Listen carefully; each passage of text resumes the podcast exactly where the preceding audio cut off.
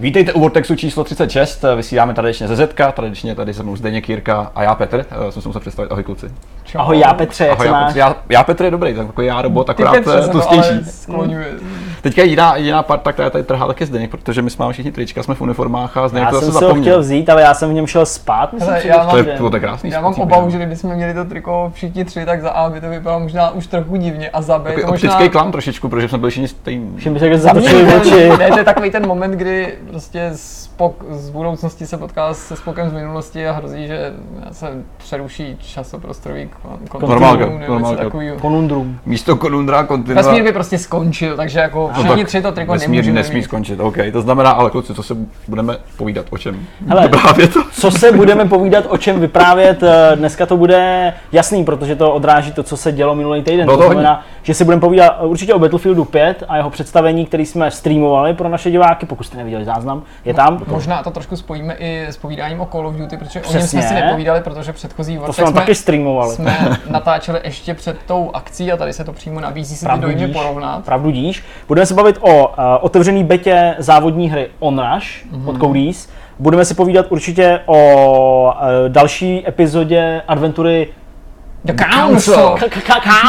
Council.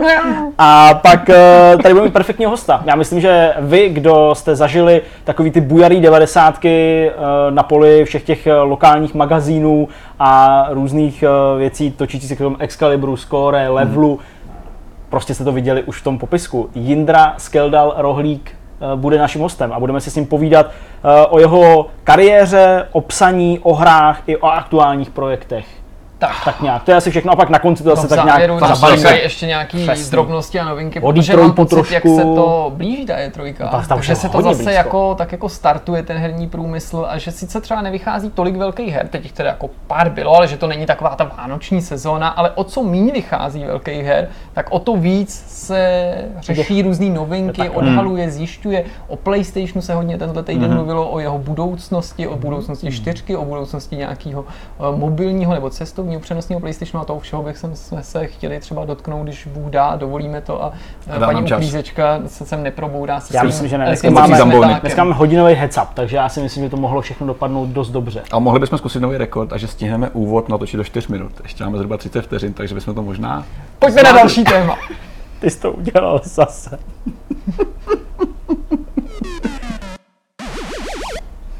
První téma bude tady pro našeho pana kouzelníka, který tady je imaginární eh, kouzelnickou hůlkou, na jejím konci je hvězdička a padají z ní nějaký eh, kousky duhy nebo něco takového. Uh, tak to téma je ušitý tobě přímo na míru, protože ty jsi velkým propagátorem, doufám, že i do epizody číslo 2, uh, té adventury Council, kterou jsi tady vlastně tak nějak jako nám všem, nám s Petrem i divákům předhodil a vlastně si ji popsal úplně superlativech a prostě se na ní rozplýval. Mm. A teď vyšla druhá epizoda a já teda jsem neměl moc času se tomu povinovat, ani ve smyslu toho, že bych si seběh nějaký hodnocení a podobně, ale přijde mi, že jako to trošku ochladlo, ochladlo to, to, to nadšení. Ochablo. Ochablo jsem dělal. Ochablo a ochadlo, ochladlo a, a, tak no. Ochadlo to trošku, je to pravda no. E, první některé jako dojmy, co byly ze zahraničí, když k nám připutovali, tak bylo jako, že je to nějaký lehký zklamání. Hmm. Pak jsem koukal, že se ty verdikty přece jenom ustálily a že to jako není žádný propadák, ty známky jsou nižší, než byly v případě první epizody, ale to se stává drtí většině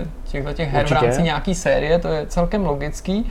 Ale když jsem si měl možnost tu druhou epizodu konečně zahrát a udělal jsem si na ní čas, tak jsem musel dát zapravdu těm, kteří říkají, že trošku ten drive uh, to pokračování ztratilo, hmm. ale co z toho, co ta první epizoda naznačila nebo slíbila rozvíjet, tak se teďka vrátilo do takových jako starých kolejí, bych až skoro řekl, ale není to samozřejmě špatný. Hele, uh, takový zvídavý dotazník, jo, uh, vzpomeneme si na historii českého YouTube.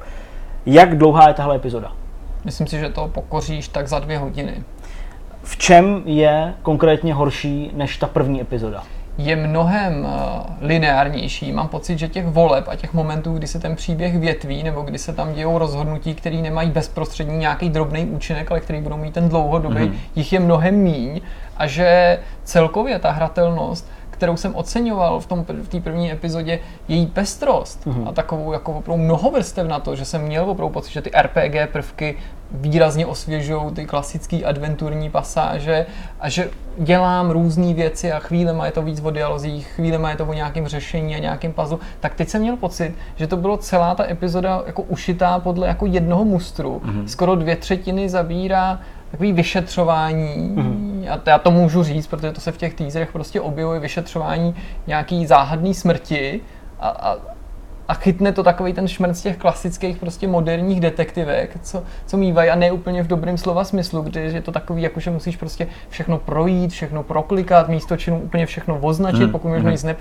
nepřehlídnout, pak všechny ty dialogy projít, se všema o všem promluvit, ale mnohem v menší míře jsem měl pocit, že upotřebujem ty své zvláštní schopnosti, nebo že můžu dojít k, jako k nějaký chybě, najednou to všechno bylo takový jako čitelnější, mm-hmm. ale v jako ne úplně dobrým slova smyslu. A co se týká nějakých rozhodnutí z první epizody, projevují se třeba tady? To se určitě přeneslo a určitě do budoucna se ještě přenášet budou rozhodně a ani tady jako nechybí několik voleb, u kterých je jako zjevný, že budou mít nějaký následky a důsledky prostě pro ty budoucí epizody, čekají nás konec konců ještě tři, ale No prostě mám pocit, jako, že i závěr té první epizody a první epizoda jako celek, že jako slibovala větší čoro moro, no, že se to tak jako vrátilo zpátky do těch očekávaných kolejí. Mm-hmm. Zatímco tam se to neslo v duchu příjemných překvapení a novinek, tak teď mám pocit, že to je taková jako standardní hratelnost. Přepnul se tedy z módu uh, těším se na další díl do módu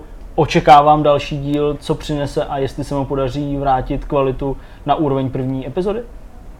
Trochu jo, jako pořád bych řekl, že tam jakoby je jako nejen ta zvědavost, ale jako očekávání hmm. měsící se, s těšením se, to jako není tak, že by jsem o to ztratil jiný zájem, než, ten, než, než by byla právě ta zvědavost, jako jestli se to teda náhodou nezlepší a určitě to nebudu hrát jenom z donucení. Je tam hodně silný na konci cliffhanger, když ten není sám o sobě tím jediným důvodem, hmm. proč si pořád myslím, že to stojí za pozornost, ale je fakt, že už budu jako víc uh, takový obezřetnější nebo budu víc natrní, mm-hmm. protože teď jsem se na ten druhý díl vyloženě těšil mm-hmm. a myslel jsem si, že ta kvalita bude minimálně stejná nebo že se pokusí mě zase nějakým sem překvapit, ale přitom jsem dostal jako ne ani víc téhož, ale jako mm-hmm. relativně takovou jako uniformní prostě mm. porci obsahu, na kterou jsme zvyklí i, i z jiných her a vlastně jako ne jediný, ale takový jako zásadní moment, díky kterému se jako odlišuje The Council i ta druhá epizoda od konkurence je teda pořád jako ten velký jako důraz, který klade na jako historii mm-hmm. a mhm. reálie a to je tedy jako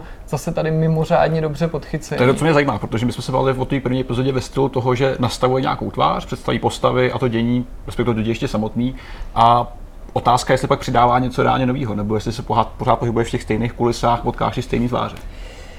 Většina těch postav, ne úplně všechny, ty to i poznáš podle menu, máš přístup do takové jako navigace, ve které mm. máš i právě profily těch jednotlivých postav, který, se kterými se seznamuješ právě s nějakou jejich charakteristikou, kdy si odkrýváš postupně i ty jejich slabiny a silné stránky, abys věděl v dialogu, jak eh, s nima hovořit, jestli hm, jako apelovat na, na jejich logiku, nebo použít nějaký diplomatický kličky, nebo nějaký úskoky, to jsem ostatně popisoval, tak eh, já nevím, 85% nebo 90% postav my víme podle toho, co se nám odhalilo v tom menu, že už jsme znali v té první uh-huh. epizodě, Tady jako něco málo přibude, ale už je zjevný, že ty karty jsou rozdaný a ten příběh je rozehraný a že v tomhle smyslu nás velký č- překvapení nečeká. Mm-hmm. Čím jsem byl ale trochu umlácený je, že když se ptáš na ty kulisy a prostředí obecně, že mě nevadilo, že se tam neobjevila záplava nových postav. Ono by to bylo už kontraproduktivní, protože těch postav je tam už teďka docela mm-hmm. dost. Chceš schopný vyčíslit jenom orientačně 15-20? Řekl bych, že 12 určitě, ale jsou to všechno, nebo téměř všechno prostě jako historické postavy, Jasně. nebo mhm. mají nějakou souvislost s nějakou mm-hmm. skutečnou historickou postavou. A tím, že si o každý musíš pamatovat, jak na ně reagovat a jak s nimi jednat,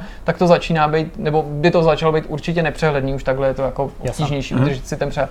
Co mi trochu vadilo bylo, že mě nedošlo, ale je to vlastně logický, že já vždycky, když jsme třeba hodnotili Life is Strange nebo jiný epizodické hry, tak jeden z faktorů, který jsem vždycky promítnul v recenzích těch dalších epizod, bylo do jaký míry se recyklují kulisy a prostředí z těch předchozích epizod. No. A v Life is Strange to vždycky bylo tak, že jako jasně znova se třeba vrátil do toho bytu, do té školy a přibylo něco nového a to bylo fajn. Mm-hmm. A já jsem vůbec nebyl připravený na to, že tady vlastně ti hned prvním díle řeknou, putuješ na nějaký ostrov, A tam tam je sídlo a tam budeš. A že jako ano, dostal jsem se do pár místností navíc a dostal jsem se do takového jako atria, Mhm. mm-hmm. ale kámo, já jsem strávil jakoby tři čtvrtiny té doby v úplně stejných místnostech. A jako nemyslel jsem si, že mi to bude vadit tak, jak mi to jako nakonec vadilo. Mhm, Mm-hmm. Že jako A je tam potenciál... třeba první patro probíhání jako, promiň, jenom tohle řeknu v rychlosti, jenom první patro, kdy vlastně je to taková, taková to jako, jako půdorys, jako O, dejme tomu, ta, ta budova, a, a okolo toho O jsou všechny možný ty pokoje těch hostů a ty tam dost blbnutí jako běháš a otvíráš všech dveře a do každého pokoje vlezeš a každýho navštívíš a každýho vyspovídáš, tak to až v určitý moment mě to jako rozčilovalo, Mhm, mě to fakt štvalo. Ta moje otázka směřovala tím směrem, jestli je tam potenciál pro to, aby se mohl podívat někam dál, jestli je tam jako nějaký exteriér, něco, kam No, by je se tam určitě poodjet, naznačený, po, jak- poodejít. Já si myslím, že jo, jako tak ten ostrov eh, Ten ostrov není asi jenom ostrov a dům, že jo? No jasně, předpokládám. určitě na tom ostrově něco je, v některých částech toho domu máš možnost se i porozhlídnout, takže vidíš, že kromě toho mola, ke kterému jako přijedeš na začátku hmm. tou lodí, že, že, a nějaký stezky, že by tam něco mělo být a možná nějaká zahrada a ten dům jako konec konců vypadá obrovský, ale ty navštěvuješ pořád stejné místnosti, takže předpokládám, že tam budou ještě další komnaty, do kterých se dostaneme. Už tam bylo naznačené, že jsou tam nějaké tajné místnosti a tak dál, do něčeho jsme se podívali, ale jsou tam jako určitý prvky, které mě pořád lákají a ty bych chtěl jako závěrem ještě zmínit. Je tam, je tam třeba jedna věc, že oni docela riskují ty vývojáři, ale možná No. jako v dobrém slova smyslu, že míchají tu svoji jako promakanou historickou složku Ano. s nějakýma nadpřirozenýma prvkama, které vlastně pořád pravda, nejsou to jako vysvětlený mhm. a že jako jsou tam nějaký jako vize a vůbec ještě nevím, co budou znamenat a jestli nám ukazují jako skutečně něco, co se děje nebo stalo, nebo jestli jsou to nějaké halucinace. Na to jsem teda jako hodně zvědavý, ale v podstatě všechno, co postavy říkají, ty No. no. Nebo co se děje, nebo předměty, které nacházíš, mají nějakou historickou souvislost. Jo? Já třeba dostaneš se do tajné místnosti a tam najdeš tři hřebíky. Nikdo ti k těm hřebíkům nic neřekne, ale já se vsadím, že nejsem jediný na světě, koho napadlo. A prostě ta souvislost tam není. Já vám nemůžu říct kvůli čemu, ale prostě je Jasně, jestli mají žlutý hlavičky, tak to jsou vontové. tak skoro, tak to, to Ano. mě nenapadlo. Mě prostě třeba napadlo, jestli to nejsou jakoby hřeby jako z kříže, na kterém byl ukřižovaný ukřižovaný. Ježíš. A takových momentů tam narazíš spoustu. Najednou nějaký harampádí, a jakoby to něco je, jo. Už v tom minulém díle tam bylo nějaký, jako, že by to možná mohla být pandořina skřínka, nebo něco Excalibra. Tady pořád to dráždí mojí představu se fantazii, co všechno ty předměty znamenají, proč je tam tolik těch uměleckých chvostů, proč jsou tam někde nějaký kopie. Tentokrát jsem i zjistil při navštěvování těch pokojů, což je nová informace, že každá z těch postav má obrazy a umělecký díla v tom pokoji, který nějakým způsobem reflektují jeho charakter nebo jeho ambice, což je hrozně zvláštní. A jestli jsem minule byl nadšený z té z toho momentu, kdy se tam pohybuje nějaká ta žena, ty se dozvíš, že to je nějaká Adamsová a pak až hned si začne říkat, jo, že by to byla nějaká příbuzná žena Adamse, prostě druhého amerického prezidenta a tak dál, viceprezidenta prvního, tak tentokrát je tam snad ještě silnější moment a tím bych jako nalákal hráče, i ačkoliv jsem teda trošku kritičtější. A to je moment, kdy se ta společnost dovzvídá, že Paříži byl právě sťatej Ludvík, jako Hmm. poslední, nebo Jasně. v tu dobu poslední francouzský král, že jo, v rámci nějakého vypořádání eh, s monarchií eh, během velké francouzské revoluce. A jak to tam zapůsobí na ty lidi. A to je, já si myslím, že jsem docela fanda na historii, ale obdivuju ty lidi, co tohle psali, protože museli mít neuvěřitelný background, neuvěřitelný znalosti a neuvěřitelně to museli konzultovat s historikama, jako protože ty lidi, jak tam reagují, jak, jak reaguje papežský legát, jak na to reagují prostě Prusové, jak na to reaguje Španěl, Francouz, různí francouzi, jak na to reaguje prostě anglická aristokracie. To je tak vymakaný prostě u někoho zděšení, že prostě lůza a prostě eh, se jako teďka bude usilovat o hlavu všech monarchií v Evropě. No, to je, to je zajímavý a to je vlastně pro mě hlavní jako impuls, co mě popohání to hrát dál. Ok, no tak uvidíme, jestli se jim to nerozklíží do další epizody a doufám, že to vrátí zpátky zase na kole a že to bude uh, zajímavý hrát. Kolik stojí ta epizoda zvlášť, když si ji kupuješ? Víš to? Já, jsem, já to mám aktivovaný jako Season Pass, který nám věnoval český distributor, Jasně. ale mám pocit, že to je mezi dvěma a třema stovkama Hmm. za tu epizodu. Hmm. No, a to je jako kino skoro, tak to v Ale- jde. Pořád musím říct, že je tady, má smysl si to pokračovat třeba v těch dvou savech za tu jinou postavu. Ačkoliv tady Mhm, mm-hmm, jo. už na těch povoláních nemusí se zdát, že tolik záleže, tak pořád ty rozhodnutí, které si třeba v té Ok. první epizodě učinil jinak s tím jiným povoláním, tak eh, je to, bude to zajímavý dál to tady rozvíjet. Ok, dobrá, no tak uh, to byla druhá epizoda Adventury Council a my se teď přesuneme na takový kolektivní povídání o dle mého pohledu ne úplně dobrý hře On Rush. Je to jenom pár týdnů, kdy jsme tady Petra spovídali na konto závodní hry Gravel od Milestoneu, od který jsme si slibovali, že by mohla být takovým novým motorstormem, hmm. což se teda nepotvrdilo. Původně jsem chtěl říct, tak úplně nepotvrdilo, a ono se to opravdu hodně nepotvrdilo. hodně mimo. Dalším želízkem v ohni stran tohle toho, že by to mohl být snad, doufejme, dejme tomu, něco jako nový motorstorm, eh, má být titul Onrush, na kterým shodou okolností pracují bývalí autoři Motorstormu, hmm. ale třeba i Drive Clubu ze studia Evolution, který přešli pod křídla Codemasters. Ty ale už kroutíš hravou, že to nový Motorstorm nebude, ačkoliv na první pohled se může Motorstormem zdát. Já bych si nejdřív vyslechl názor mého kolegy Petra. Sakra, budeš opisovat určitě. Hele, já jsem k tomu přistupoval do zajímavý, já jsem se docela těšil. Um, čekal jsem, co vlastně oni vyplodí, co to reálně bude. Trailer mě úplně neoslednil, to jsme se bavili o tom, jak ten původní ukázkový launchový, nebo ne launchový, ukázkový trailer vypadal, vypadalo to dost divně. Uh, tak ta beta na mě působila vlastně zpočátku jako, že eh, ty reakce jsou vtipný. Lidi, co hrajou závodní hry, těm se to většinou moc nelíbilo. To jsem Lidi, tak očekával, co očekávají nějakou hmm. akci nebo neočekávají něco, naopak docela spokojení, hmm. což je zajímavý trošku jako pohled na tu věc. Já jsem vlastně nebyl nikdy, já jsem si spíš trošku přál, aby se jim to povedlo, protože jim přeju nějakým způsobem úspěch v tom ohledu, že oni byli talentovaný tým, který eh, fungoval v trošku v jiných podmínkách, než možná fungovat mohl a přechod pod Codemasters mohl být taková nová budoucnost. Což se samozřejmě stát může, protože my nevíme ještě, co to reálně bude. Tohle byla otevřená beta, vlastně síťový test, který měl za úkol vlastně testovat nějaký server, load, balancing a podobně. Z mojí strany uh, musím říct, že ten vývoj nějakého názoru na tu hru byl dost zajímavý, protože většinou čím díl hraju, tím víc mě baví. Když něco hraješ díl, tak to prostě taková tendence toho, že prostě OK, s tím, si strávit nějaký čas a zůstanu. Nicméně, naopak u Onrashe pro mě byl ten první den docela fajn a říkám to se docela dobře hraje, hratelnost fajn, to ovládání je typické arkádový, což je něco, co bych čekal, že vychytí spousta jiných závodních titulů, ale nepodařilo se jim to. Nicméně, čím díl jsem tu hru reálně hrál, tak tím jsem se jakoby nořil do určitých jako zmatenosti, co vlastně reálně Onrush bude, jestli je to kompetitivní závodní hra, nebo jestli je to uh, titul se singleplayerovým obsahem a podobně. Ale je pro mě prostě těžké identifikovat, co vlastně Onrush reálně je. Jo. V tuhle chvíli pro mě je to kombinace Motorstormu z té nejmenší možné části, uh, Wipeoutu do určité míry, uh, Trackmanie, co se týká nějakého jako skákání a podobných mm. věcí, samozřejmě svědčí prostě pláta a, a bordelu kolem ale reálně to prostě pro mě spletené z několika různých věcí, které, ve kterým se mi hrozně těžko čte, o co tam vlastně reálně jde.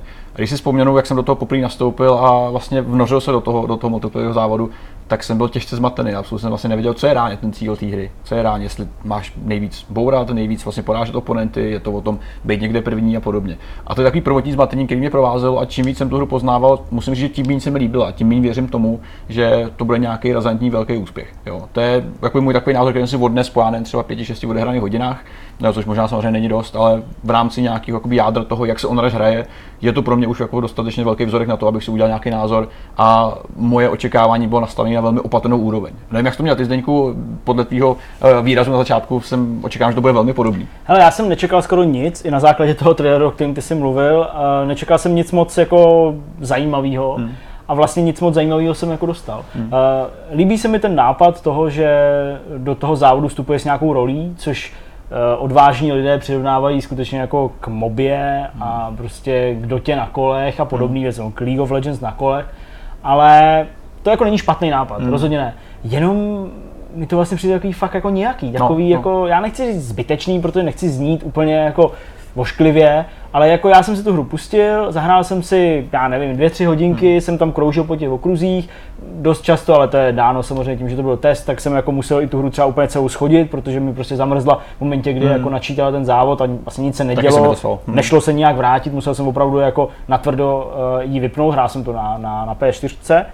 A prostě jako nepřijde mi to vlastně nějaký, hmm. protože takovouhle hru už jsem hrál mnohokrát a lepší. Hmm. Jo? A jak jsem dělal to video s těma dojmama, který to tak nějak jako líp zhrnujou, než co tady blekotám, tak eh, prostě Motorsport, Motorstorm samozřejmě, eh, ve mně zachoval mnohem jako barvitější, hmm. zábavnější, rychlejší eh, jo, vzpomínku než, než tohleto. A nezmůžou s tím nic, ani motorky, ani buginy, ani to, že je tam bugina Vortex, což je sice krásný, ale, ale nevím no. A ty jednotlivé schopnosti těch aut nebo vozítek obecně jsou taky fajn, ale je to tak jako nepřehledný a tak mm. jako neurčitý, že vlastně nevím, jo, jako ty s jednou motorkou musíš být vepředu, protože za sebou táhneš nějaký ten modrý něco, plamen, který tam rozbíjí ty ostatní auta ale já jsem se třeba vůbec neprobojoval dopředu. Hmm, Hmm. Prostě, a to jsem měl nohu na plynu a myslím si, že jsem jako furt jel, hmm. ale buď to mě někdo zabil, nebo prostě jsem tam nedojel, hmm. pak ten mechanismus toho, jak to posouvá, teleportuje dopředu, což vlastně jako funguje dobře. To je fajn, to- tak mě ale to je tak ok. mě stejně, jako, jo, já jsem s tou motorkou, která má vepředu, nebyl ani jednou vepředu, Hmm. dobře, tak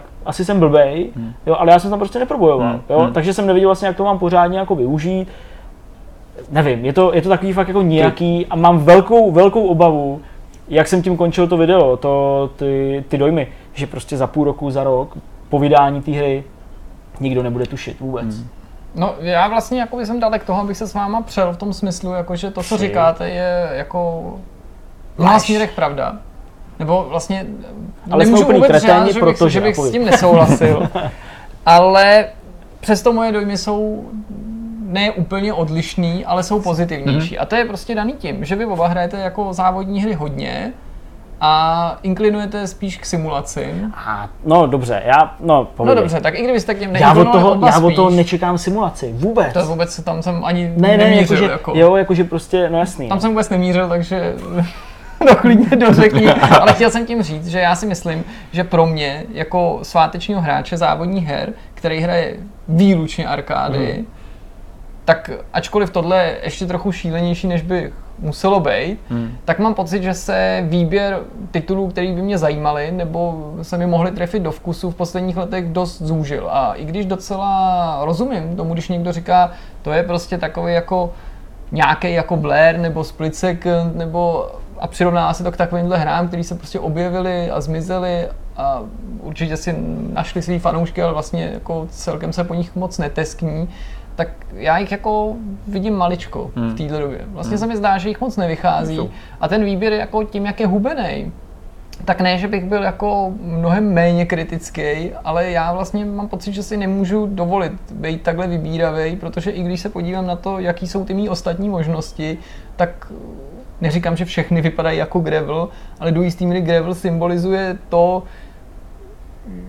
že zbytek jako těch titulů jako na tom je často ještě hůř. Hmm. Čili já teda jako doufám, že třeba to, jaký ty módy jsem si tam mohl vyzkoušet, že to není jako úplně reprezentativní jako vzorek toho, jak se celá ta hra bude hrát. Prostě pořád od toho čekám, že se tam objeví normální závodění, kdy prostě ty šílené prvky budou třeba trochu umírněný, ale leco se mi na tom líbilo.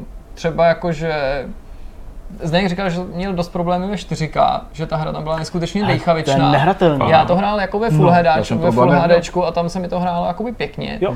Líbilo se mi design těch tratí, když bych měl něco pochválit. Líbilo se mi ovládání těch, super, těch aut i těch motorek bylo Jo, jako jo. super. Líbily se mi jako odlišnosti mezi těma jednotlivými vehiklama i tomu, že se hned v menu dovím, čím je třeba to auto specifický, jakkoliv je to nějaký fantastický prvek v tom, jak třeba jako co za sebe pouští, nebo jak nabírají Hmm, ten boost, nebo, nebo něco takového. Líbil se mi v dobrém slova smyslu ten chaos a ten zmatek, který na té trati jako panuje, ačkoliv se někdy to obrátí proti tobě a najednou to koupíš tak, že ti někdo přistane na hlavu, ale i, motor. i to k to, tomu patří. auto. Ano. No, já, je to Ale tak taky to je jako v rámci těch pravidel, to jako vlastně taky beru. se mi jo. to stalo. Ale mně prostě nepřišlo, že je to jako špatně zpracovaný a určitě si nemyslím, že jako ve prospěch vývojářů toho, co já říkám, vypracovala jenom nějaká nostalgie. Jo? Hmm, že jako hmm. samozřejmě měl jsem Motorstorm rád a stejská se mi po tomhle druhu her.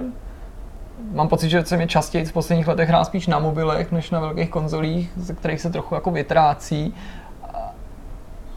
Nevím, no, jako jsem asi, jsem asi větší optimista, hmm. ale nepochybně jako ten váš názor je i asi jako relevantnější tím, že máte mnohem víc odježděno, jenom já mám tak jako úzkou tu výseč těch titulů. Já si myslím, že v tom zásadě zajímají, špatně. Ne, ne, ne, jako, no to pak je v tomhle případě to myslím, že bude naopak ještě trošku lepší, protože když to budeš posuzovat s tím, co vyšlo, tak to je podle mě ten problém, protože reálně je tady Split Second, Blur, co jsi zmiňoval, to jsou jediný jako konkurenční tituly tady tomu a to jsou generaci starý, starý věci. No, že? já jsem zmiňoval ještě další a když jsem se na ně tak jako, jako když jsem si dělal ten No. no. research, abych je mohl na konci vlastně vyjmenovat, Jasně, to určitě tak, eh, tak to bylo fakt super, protože jsem si vzpomněl na věci, které prostě přesně si myslím dopadly, a- nebo respektive budou úplně stejně na tom jako ten. Mhm. Mm-hmm. A to byl Pure, Jasně. Fuel, Ano. Nailed, Jo, takový to Nailed, apostrof D a právě Split Second Blair. Hmm. Ale já jsem právě zmiňoval, jako to už si radši zahraju ten remaster blbýho Burnoutu, i když to není úplně Jasně. tenhle typ hry, ale jako arkádový závodění Hmm. mi toto a vlastně jako já bych možná, je to trochu kacířský a omlouvám se všem, ale jako před Onrush bych dal na jako přednost uh, Need for Speedu.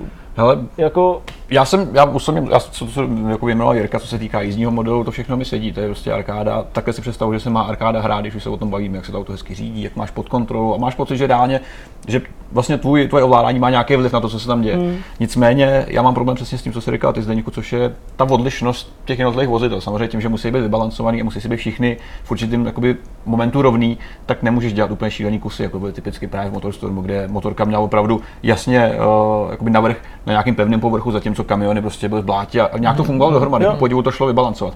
Tady ty rozdíly jsou hlavně vidět v těch samotných schopnostech, jenže ty neurčují to, jakým způsobem se to celý odehrává. Jako to jsou spíš takový jako nahodilý momenty, že když se to stane, tak teďka to použiju. Mm-hmm. Nicméně ty samotné interakce mezi těma automa, pokud se baví o nějakém strkání, tak mi nepřijde nějak extra znatelný. Mm. Jo? Že typicky, OK, pokud to není motorka, tak je to všechno dost podobný. Jako, když někoho strčím, tak se buď to trošku víc posune nebo míň, ale reálně to nemá nějaký drastický vliv na to, jak se ty auta hejbou, když do sebe naráží. Samozřejmě motorka, když to někdo strčí, tak spadneš, OK, to se trošku očekává. A tady to je pro mě trošičku ještě jakoby uh, nejasná věc a myslím si, že to je to, co mi jakoby vadí nejvíc. Jo. Hmm. Ta samotná prezentace, ten obsah, to je diskutabilní, to je všechno otázka budoucnosti, jak to vlastně reálně bude. Uh, reakce vývářů na Twitteru byla taková, že díky té betě odhalili spoustu chyb, uh, dostali ohromné množství feedbacku, který se bude samozřejmě promítat v rámci nějakého balancu tak a designování. To je fajn, že to splnilo účel. Aspoň k něčemu ta beta byla, ale... A navíc pamatujeme pořád na to, že to jsou ty lidi, kteří z odsuzovaného Drive Clubu udělali jako krásnou jabuť. Ano, ano. Tady bohužel už jakoby... To labuť, jo, teď jako Byla to krásná hra, samozřejmě. K, k, nepoznání. Že? No jako samozřejmě fyziku deště eh, na předním okně mají samozřejmě zdaleka nejlepší. Nikdo a to to je je- jako mají bez nejhezčí srandy. dešť. Mají nejhezčí ale mají něco nejhezčí. Něco Ale nejhezčí. jako hele, to je bez debat. To ještě fakt žádná jiná hra neudělala. Hra ono je totiž taky otázka, jako- jaký podmínky oni teďka mají. Jako, ačkoliv zkušení vývojáři a všechno tohle, že tím přechodem od Sony k Code Master se mohlo něco změnit. No No, jasně, sice to- nejsou žádná malá firma, ale z druhé strany jako pochybuju, že mají no. takový luxus, který měli v těch uplynulých letech, takže jako najednou i to očekávání asi musí být trochu Hmm. umírněný To nebo podřízený tomu, že Codis jasně mají tady své formule, tu a tam se podaří nějaký rally, ale taky se jim v posledních letech podařila spousta jako přehmatů, ačkoliv Hmm. drží dobrý značky starší, jako namátkou Micro Machines, tak jako oni taky úplně nejsou jako ty, kteří by mohli jako rozprcat no. miliony na všechny strany. Ale třeba to nakonec dopadne. Tady to je, pro mě je tam pořád ještě nějaký okno toho, že až to vyjde, tak to třeba bude v některých ohledech lepší, než to, co jsem si tady jako vyzkoušel a ošahal. Uh, úplně tomu nevěřím samozřejmě, ale je to beta a nechci říkat dopředu, že to bude blbost, protože Ty seš správně. uh, Nedáváš tomu ještě závěrečný Dobrá, hodnocení. ještě ne, to si pojíme až, až, až za měsíc, kdy vlastně Blur vychází. A Blur, pardon.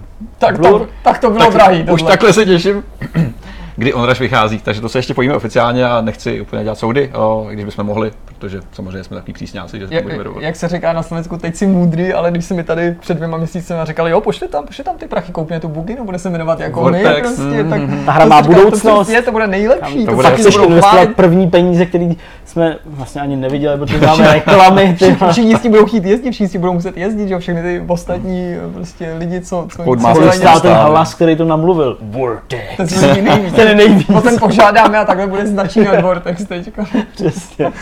Nicméně, kluci, pojďme to uzavřít, eh, beta byla beta. A bylo takový hodně Nepochybně. biblický, biblický sdělení. Děkujeme. Nicméně další povídání se bude týkat Battlefieldu Jo. a možná i Call of Duty. Battlefield 5 se představil přesně včera, den před natáčením, eh, kdy to vlastně hodinu dlouhou prezentaci zakončil trailer, který spoustu lidí šokoval. A spoustu lidí, třeba jako já, vlastně rozdělil na dvě různé skupiny už během toho samotného povídání. Já jsem rozdělený na čtyři různé skupiny, Jo, ale ten trailer samotný mě rozdělil na jednu stranu, která se těší, a zároveň doufá, že ten trailer nebyl finální výsledek toho, co se můžeme, na co se můžeme těšit. Uh, ta samotná prezentace vlastně potvrdila to, co jsme si všichni mysleli, že Battlefield eh, 5 eh, bude vlastně se odehrávat ve druhé světové válce, což eh, už bylo naznačený před měsícem zpátky, když už se objevily nějaký různý rumory, kam jsme se mohli Nebylo podívat. to ještě úplně jistý, ale... Nebylo to úplně jistý, ale teďka jsme se dočkali a je to taková jako uh, verze harmných parchantů vlastně v Battlefieldu, Battlefieldu 5. Kluci, vy jste to streamovali. Jsem asi trochu naštvaný, že jim ukradli Brothers in Arms Furious Furious 4. four. Furious four, přesně to teďka vypadlo. Vy jste kluci streamovali celou akci, uh, Jo. jak to vlastně působilo na tebe třeba, Jirko, ty začni, protože ty si Battlefield hrál vlastně poslední jedničku v multiplayeru decentně, uh, relativně málo, já jsem z vás asi nejvíc kovaný, Hmm. co se týká, co se týká těch akcí, tak mě zajímá váš názor. No určitě musím říct, že jsem jako byl překvapený z celé té akce. Jako byl jsem překvapený z pojetí toho představení. To mám pocit, jako že mně to nesedělo, takže ze mě mluví určitý zklamání. Myslím už Mhm. to, jak celý ten event jako EA uspořádali, ale mám pocit, že to je jako pod úrovní toho, co by EA a DICE měli dělat. A ačkoliv jako nejsem velkým příznivcem show, který předvedla Call of Duty, jo, takový to jako, o, pojďme, jo, a prostě nejlepší a prostě, tak tohle, tomu jsem věřil ještě o Fou Smíň, jo, Mhm. prostě předpřipravený pseudo-improvizovaný rozhovory a vtípky a vlastně spousta povídání, ze kterých jsme se dozvěděli strašně málo, já Mhm. jestli si všim nebo uvědomovali i ostatní, jak moc se tam ty informace pořád opakovaly Mhm. do mrtě a ve svým podstatě jsem se furt nedověděl jako nic moc zásadního. A pak to video, který nedokážu jako schrnout nebo popsat slovy nebo jinak, než že jako takhle jsem si opravdu v podání Battlefieldu návrat do kulis druhé světové války teda nepředstavoval. Hmm, Možná hmm. to jako by není katastrofa, je to nějaký specifický mod, ta ukázka je specifická sama o sobě tím, že víme, jak se tyhle ty trailery před, představují, připravují, stříhají a, Hmm. a kašírují tak, aby udělali dojem, jaký udělat mají. Na neštěstí, čím jsme starší, tím je víc zřejmý, že tohle není ten dojem, který by jako působil na nás hmm. dobře, takže ty jsi to na Twitteru ráno napsal docela dobře, když jsi psal, že prostě jako vlastně doufáš, že si neviděl jako reprezentativní ukázku ze hry. Trošku si to přeju, trošku si to přeju. Zdeníku, co ty si chtěl vypíchnout ještě, ještě z prezentace Battlefield 5? No, jako já myslím, že to Jirka řekl docela jako trefně, to znamená spoustu divných vtípků. Bylo to takový umělý? Hele, bylo to strašně divný. Ta akce netrvala hodinu, ty jsi říkal hodinu, ona Fakt? trvala, ona trvala fakt půl hodiny, měla Opravdu? 35 minut max. To přišlo mnohem další. tak, Uh, okay. Ten záznam celkově je hodinu, protože my jsme začali o nějakých 15 minut dřív a na konci jsme ještě tak jako rozebírali nějaké naše bezprostřední dojmy. Každopádně, uh, to zpracování té akce se mi nelíbilo vůbec. Myslím si, že před E3 to měli udělat uh, američtější, když to řeknu takhle, ne prostě evropský, uh, jak to asi bylo v tomhle podání jejich. A Ale očekával hodně jsem divný evropský hodně podání. divný evropský. Já jsem prostě očekával přesně, jako, že opravdu na pódiu řeknou, jo, tak to je nový Battlefield, pojďme si ukázat prostě gameplay, Hmm. ukážou gameplay, budou tam váleční stories, ukážu vám gameplay válečných Právě. stories, Ano. Tři různý videa budeme tam mít prostě spoustu vybavení pro vaše, pro vaše vojáky, ukážou screeny prostě lootboxů, Hmm. jo, a půjdou od toho a zbytek si nechají na to je No, že budou skutečně popisovat Tak. ty prvky a nemlátit prázdnou slávu, budou říkat, tady tolik, tohle, tohle, tam Vím, že to se tam prostě jako neukázalo, což si myslím, že i celkem eh, z toho marketingového pohledu dle mýho dost prováhali tu šanci, kterou Hmm. mohli jako nad tím Call of Duty dost jako dominovat, protože to přijetí Call of Duty bylo taky takový jako dost vlažný, ale vlastně, když se na to takhle člověk podívá, Hmm. teď už teda se znalostí toho, jak proběhly ty představení obou těch her, tak vlastně mně přijde, že Call of Duty z toho vyšlo vlastně o trochu líp, mně přijde. Zase- Jako, je to, není to vítěz, ale není to určitě vítěz, jako ale takový ten jako dojem lepší, minimálně no. první Že mám, to, co jsi čekal od Call of Duty, si dostal v rámci toho podání. No, že? jako Jo. hele, byl jsem furt zklamaný z toho, že tam není jako single player, to je jasný, protože prostě Jasně. já jsem konzerva a jako rád si ho zahraju a zahrál bych si ho rád a podobně, ale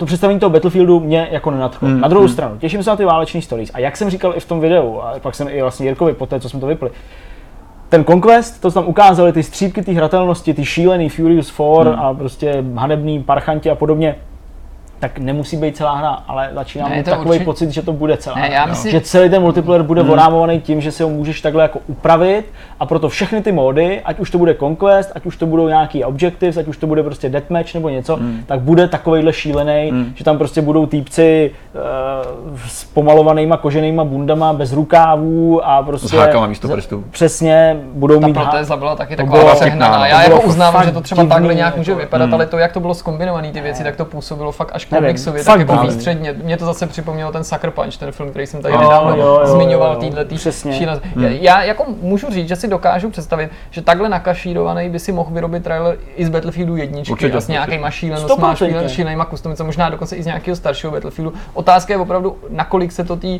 běžné hratelnosti jako bude blížit, Hmm, což hmm. se opravdu v tuhle chvíli může maximálně tak dohadovat a prostě předeště tady křišťálový koule, ale myslím, že udělají velkou chybu, že jim ta prezentace jakoby uškodila, jo? že ve Hmm. výsledku to může být dobrá hra, ale nebylo to, nebylo to hodně no, zvolený, jako no. fakt jako mají navíc, jo? Ta, ta úroveň neodpovídala tomu, co to je za značku. Ohledem pamatujete na si na ten trailer jako Battlefieldu jedničky? Prostě dobrý trailer, dobrá No hudba, dobrý věc, no, střih jasně. a všichni z toho byli úplně No, vydaný. stačí- Kdyby jako- tady prostě namixovali pár jako zelenohnědých záběrů z druhé světové války Hmm. s normálníma zbraněma, s normálníma uniformama a prostě s nějakou takovouhle údernou Hmm. hudbou, Hmm. jo, na pozadí ty, ty, ty, ty, jejich klasický prostě no, říkáš si, přitom by to mělo být tak snadný. Jako, říct, Mm. ve "O, své podstatě se nemusíš ani dívat na ten vole." To je Battlefield, ani to nemusí být tak kulerovoucí, jako byl ten, to představení Battlefieldu 1, ale i loňský představení Call of Duty, toho druhého válečního, Mhm. ačkoliv jako jo. tě to neskoplo ze židle, Mhm. tak si měli pocit, že všechno hráli na jistotu, ale všechno udělali správně. Mhm, Jo, že prostě jo, ukázali ti takový ty záběry, který čekáš, ty scény, co čekáš. Jako tohle podle mě je negativní v tom, tom, že já nepochybuji o tom, že teď se na to někdo dívá, může se třeba chytat za hlavu, proč se nám to nelíbí, že se to třeba jemu zrovna líbí a je to úplně v pořádku, ale podle mě to bylo odvážné a zbytečně riskantní ukazovat něco, co je tak atypický, co si prostě nespojí většina hmm. lidí jako s představou druhé světové války. Já si myslím, že ten návrat, ačkoliv už loni proběh prostřednictvím Call of Duty, je tak velká věc mm. jo, k tomu, k tomu, k tomu, mm. k tomuhle tomu konfliktu, že prostě měli dají víc sadit na jistotu a dát lidem to, co očekávají. Mm. To, že prostě v tom singlu pak z druhé strany budeš mít nějaký malý nový příběhy, to mě láká, to mi přijde fajn, mm. ale ty upoutávky, ta prezentace měla proběhnout jako tradičnějším způsobem. Zhruba 80% věcí, které se v té prezentaci ještě před samotným odhalením traileru ukázaly, tak jsou alespoň teda podle toho, co jsem měl možnost vidět a slyšet v dvou letech, výsledky nějakých jakoby, uh, očekávání té komunity, která tady to nedostala v Battlefieldu 1. To je to nejhorší, že veškeré věci, co se týkají kustomizace postav, uh, různých úprav vizuálních, odemykání vlastně attachmentů na ty zbraně, skinů a takových věcí, tak to všechno lidi vlastně vytýkali prvního Battlefieldu v tomhle tom, že tam chybí. A spousta těch věcí tady se promítá jakoby skrz všechny možný dotazníky, skrz komunitu, skrz fora, skrz influence na YouTube, který si nadají dostěžovat, to vypichovali jako nedostatek v rámci uh, předchozí hry. Do určitý míry samozřejmě jsou tam věci, které jsou nové, jako typicky ten nový, jako je třeba ten, uh, ta možnost stavění těch upevnění a podobně. Že, jako, že už Battlefield 2 si měl možnost upravovat uh, nějaký vlastně popraskaný mosty a podobně. Tady to se zdá být ještě trošku jakoby, dotažený dál. Určitá inspirace Fortnite a podobně tam samozřejmě je, ale je to jako v porovnání s Fortnite je to nic, co si budeme povídat. A teďka skoro jakoby působí úsměvně, když to jenom ukážou, takže najednou lidi vlastně nemají, nemají tu potřebu zase jakoby potom, potom nic víš. Jakože do určitý míry je to asi samozřejmě ta prezentace toho samotného videa, která mě prostě vytočila a přesně jako si zmiňoval, jako já bych byl radši za tu ortodoxnější část, to znamená ortodoxnější protože představení druhé světové války. Už jenom to, že si zahraješ ve druhé světové v té technologii, na Frostbiteu, je pro mě to je dostatečný, ano, to mi stačí. Kdyby to hmm. bylo, kdyby se to drželo toho formátu první, původního Battlefieldu, toho předchozího. Spoustu lidí říkalo to Call of Duty, jakoby, jo, že to omlouvali tu, tu kampaň, hmm, no, která byla taková nějaká tím, no, že no, je to prostě. Ale ona to je pravda, že jo, tak je. prostě pro ten jako obnovený debit by ti to jako stačit mělo a mohlo. Neříkám nemít větší hmm. ambice, proto taky třeba, ačkoliv se vrací ty War Stories, které sami o sobě nepovažují zas až tak dobrý nápad pro tu kampaň, protože se pořádně nemáš dost, po, čas dostat do žádných hmm. z těch postav, jo, tři mise, čtyři, to je strašně maličko, i když tě to eh, nechá ochutnat různé věci, tak jako tohle zní zase fajn, že říkají, budeme vám vyprávět trochu hmm. neznámý nebo méně známý kapitoly a příběhy z druhé světové války. Protože Ale to, a je to fakt fajn?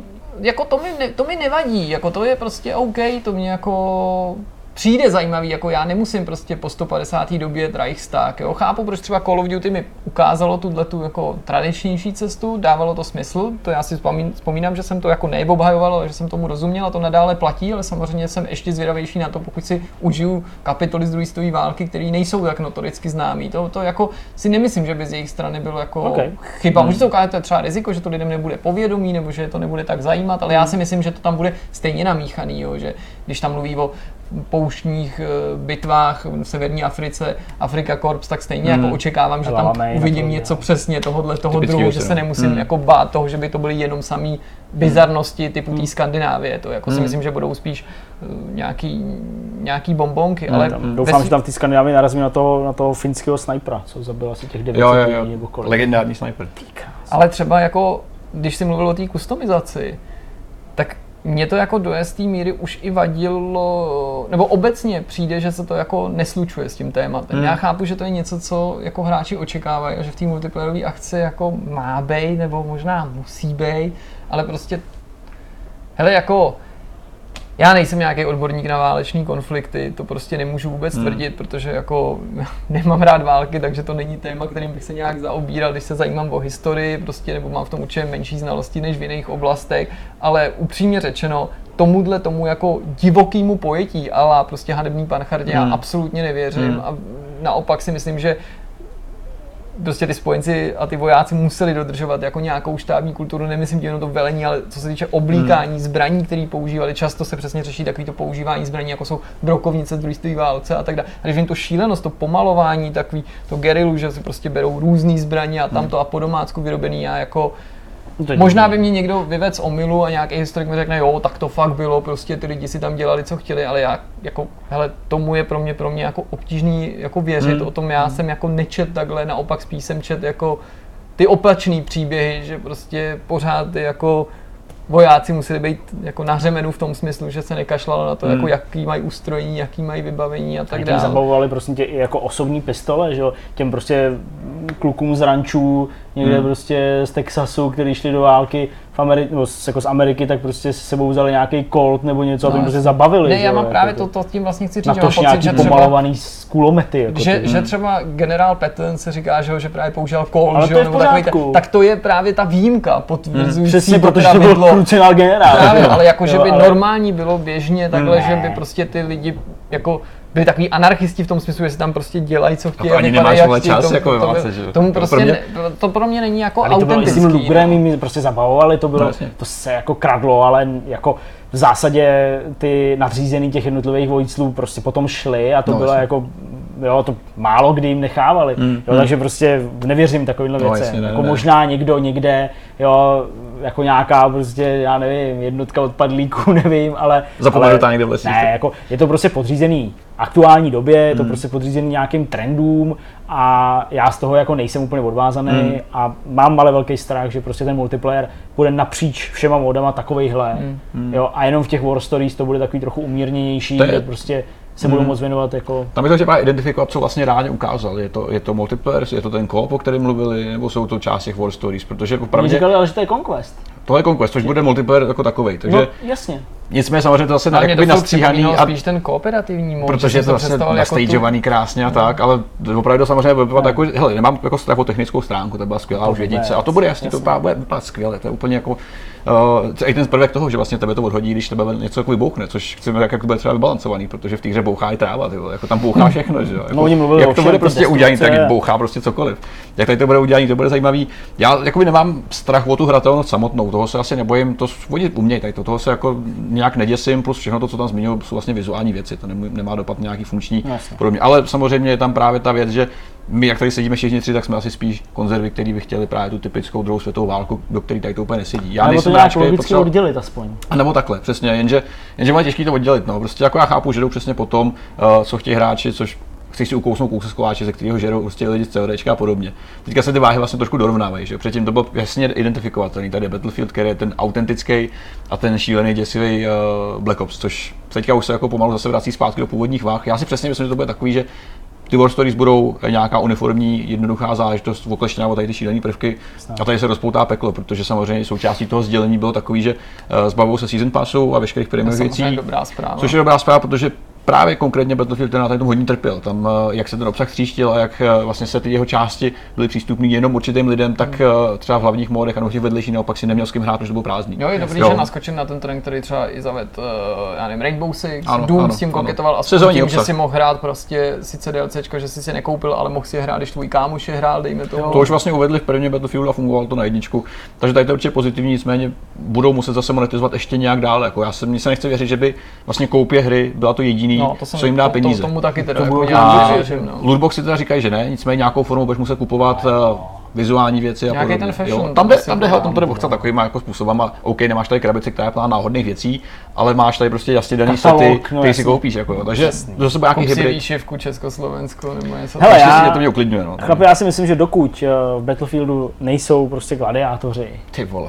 a takovýhle věci, že to je vlastně ještě docela Pořád v jsme ještě v pohodě. Pořád Hele, ale když už, jsme, nebo když už jsem nakousl to Call of Duty a není to náhodou, tak jenom jedinou věc, eh, kterou bych tak jakoby dal k dobru i stran toho, že to prostě byla novinka, která proběhla v tomhle týdnu éterem, tak to, že nějaký youtuber, nevím, někdo, jako opravdu matematicky počítal, mapu pro eh, jak velká teda odhadem asi bude ta mapa pro ten eh, Battle Royale režim, pro ten Blackout. 15krát, 15krát větší než Přesně, a on vycházel přesně z těch věcí, které tam padly, to znamená, že bude větší 15 krát než Nuketown, takže on vzal Nuketown, pořádně se ho napozicoval mm-hmm. s nějakým kámošem, prostě pomocí zbraní a jeho náměru a tak dále, měřili tu jako reálnou vzdálenost mm-hmm. té hře, jak je to daleko, pak to prostě rozřezal na nějaký čtverce, obdélníky, trouhelníky, udělal prostě mapu, mm. změřil ji, znásobil ji a vlastně přišel s výsledkem, který je vlastně docela fajn. Mm-hmm. A výsledek, který mu jako věřím, že ta mapa bude o chloupek menší, než je ta mapa ve Fortniteu. Mm-hmm. Samozřejmě nebude tak velká jako mapa PUBG, ta je jako enormní, ale prostě jako ve Fortniteu, ve Fortniteu to bohatě stačí, mm-hmm. je to intenzivní, je to víceméně u sebe, je to, je to v klidu, nikdo se tam nikde extra nezasekává, takže to je v pohodě. A vlastně to, jak se, a já jsem moc jako nepochopil proč, na těch různých jako webech českých, zahraničních, se jako rozebíralo, že je vlastně No jo, no to je nějaký slepenec prostě těch map jejich dementních a takhle. My jsme se tady naťukli minulý týden, ale rád bych se k tomu dostal, že mně se to naopak ta myšlenka strašně líbí. To mě přijde hrozně Protože zajímavý. když jako vezmeš to když je to PUBG, který je, kýč, tak- který je samozřejmě v porovnání s Fortnitem, že jo, blíž jakoby zpracování toho Call of Duty, takže když vezmu PUBG a ty na tom Miramaru ty jednotlivé lokace, Jo, je tam prostě, říkám, dům, je tam nějaká škola, je tam nějaká, nějaký komplex prostě paneláků, Hmm. je tam zase nějaký skladiště nějakých uh, kontejnerů a tak dále. To jsou všechno vlastně de facto takové jako minimapy. Jo, Jasně. pořád. A prostě pokud jako slepím něco, co fakt dobře fungovalo, Hmm. a dám mezi to trávu, nějaký les, nějaký zvrásnění, nějakou krajinu, Hmm. a to si myslím, že Ne, bylo jasně, úplně že to by je to jako jako. fantastická ta mapa v tom smyslu, že jako cítí, že to je smyšlený a budou tam napříč Právě. těma hrama prvky, No. ale může to být jako legrace, může to být Ano, zábavný, může to přesně. být odlehčený. A najednou to prostě bojuješ a říkáš, ty vole, tady to znám, jasně, No. ty vole, jo, tady je A přepadne. ty povědomí a najednou můžou být přesně, zábavný. Stačí jo. si představit to, že prostě máš já nevím, pět různých map v CODčku a pak je spojíš dohromady a vznikne z toho jedna velká mapa. No. Víš, to takový ty oblíbený věci. je- Každý, to ty stejný, lidi no. si ty kouty okoukají, jak to hraješ prostě hodiny a hodiny, No, tak to taky znáš jak nic, ty to vlastně jako znáš sám. PUBG máš prostě projetý úplně v malíku. že? PUBG mám v malíku, já nevím, Counter-Strike, že jo, všechny mapy všichni známe, no tak prostě jako, no, Že je ta to velikost nemůže být problém v, tý, v tom smyslu nějaký orientace. To No, prostě určitě ne, jako já jsem si hodiny. prostě fungovat, ta velikost mi přijde, pokud teda ten jeho Odhad, systém odhad, ta jeho Mhm. metoda byla správná, jakože jako on říká, jo, je správná, může to z toho vycházet, protože prostě fakt jsem nad tím strávil a opravdu to popisuje jako do mrtě, jak to, jak to počítal, tak eh, jo, vlastně v tomhle Mhm. ohledu by Call of Duty mohlo celkem jako dle mého zaujmout. A jsem vlastně takový trochu překvapený, že to Battlefield nějak jako nereflektuje. No ale z druhé strany Zvláštní. oni to úplně nevyloučili, Nevyloučili. protože už se to tady jako v nějakých zprávách objevilo, že sice žádný potvrzení konkrétní nepadlo, ale prostě řekli něco v tom smyslu, že jako jo, tohle by prostě nám klidně Dávalo úplně štimulovalo do toho, co děláme a prostě, Hmm. jak jsme se bavili se Zdeňkem, pořád ty technické předpoklady má pro tohleto Battlefield určitě Hmm. lepší a Frostbite, protože s těma velkýma mapama, ačkoliv jsme je takhle dosáhlejma, už se prostě jako Pracují léta. kamarádi, zatímco Call of Duty jsme si vždycky spojovali s malýma arenami, to podobně, jako jsme se bavili o možnostech Battle Royale v Counter Strikeu, tak Přesně, Jo, jo, to jo, je jo. vlastně malý úplně to mapy. No. A to já jsem ještě vůbec vědavý, jak tuhle tu technickou překážku vyřeší, jak se s tím vypořádají a kolik se ukáže, že tam nakonec bude pohybovat Hmm. hráčů, protože to je u toho eh, Blackoutu taky velká neznámá. Samotní výváři říkají, že, nebo že nic. prostě neví, že jo? nebo že to v tuhle tu chvíli uh, vymýšlí. A Hmm. Závěrem, aspoň ode mě, bych jenom zmínil, že jak jsme si tak jako dělali legraci z toho, jako aby si lidi dávali bacha na svý přání a že dávalo se na single a že ho nikdo nehraje a pak, že zmizí, tak eh, vlastně se objevily nějaké statistiky, které sice můžou být částečně zkreslené, protože vychází z achievementu na Xboxu Ano. a z odemčení a my víme, Jo, že tam vznikají nějaké chyby, ne všichni jsou Hmm. online, něco se nemusí započítat, ale z těch statistik vyplývalo, že 93% hráčů Black Ops 3 nedohrálo tu kampaň. Jo, to je reálný. A protože- jestli jako tyhle čísla Jim jsou nějaký stole, jakoby no, opravdu no. aspoň trochu vypovídající té skutečnosti a oni je dostávají Hmm. a koukají na ně, tak to jako opravdu Hmm, není jakoby hmm. čemu divit, Hmm. že se od toho odkloní, zvlášť když si vzpomeneme například na, slovy, na slova minulý týden vzpomínaného Cliffyho B, který opakovaně připomínal, že v případě Gearsu kampaň jako mnohonásobně dražší než mulťák Hmm. a přitom prostě si dojel a No. čau a pak všichni na ten mulťák přesedlali a pokud jako oni takhle pálí v Call of Duty na kampani prachy, ačkoliv se to nemusí třeba lidem zdát, nebo se to můžou Prostě práce jak na kostele. že smát a prostě ten výsledek tomu neodpovídá, a pak to ty lidi ani nehrajou, Hmm. nedohrajou a všichni hrajou ten mulťák a ještě posloucháš prostě celý roky stížnosti, jako že to tam nemusíš ani dávat, Hmm. no tak pak je teda jako opravdu na snadě, se rozhodli jasně. tak, jak se rozhodli. Jo, to je, ale já jsem třeba, myslím, pět let zpátky, když jsem dostal nějaký výtah z té analytické databáze, jak- EIDAR, uh, a je to globální databáze prostě z her mobilních, Mhm. obecně gaming industry a tam bylo zmíněný, že OK, drtivá většina lidí uh, na konzolích, co se týká stříleček, ať už first person nebo third person, hraje na easy a Mhm. jenom malý zlomek z nich hry dohrává, co se týká příběhu.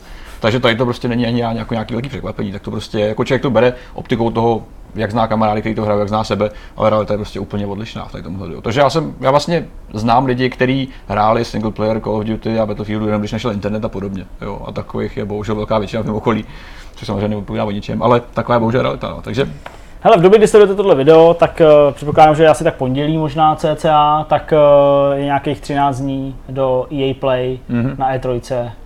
Takže Tam ono, se ukáže. ono už to není moc daleko. Hele, pojďme na rozhovor. Já si myslím, že hmm. v tuhle chvíli máme téma to tak nějak za sebou. Uh, pojďme tedy udělat místo Jindrovi Rohlíkovi, uh, alias Skeldalovi a pojďme se pobavit o jeho životě a jeho přínosu do české herní žurnalistiky a herní scény obecně.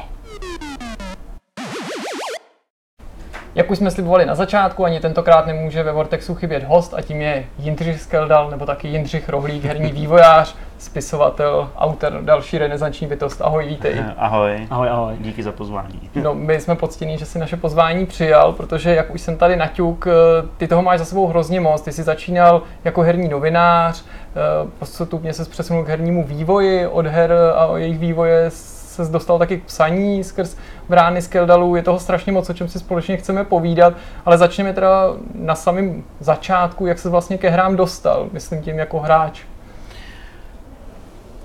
Tak to spadá někdy do poloviny 80. let.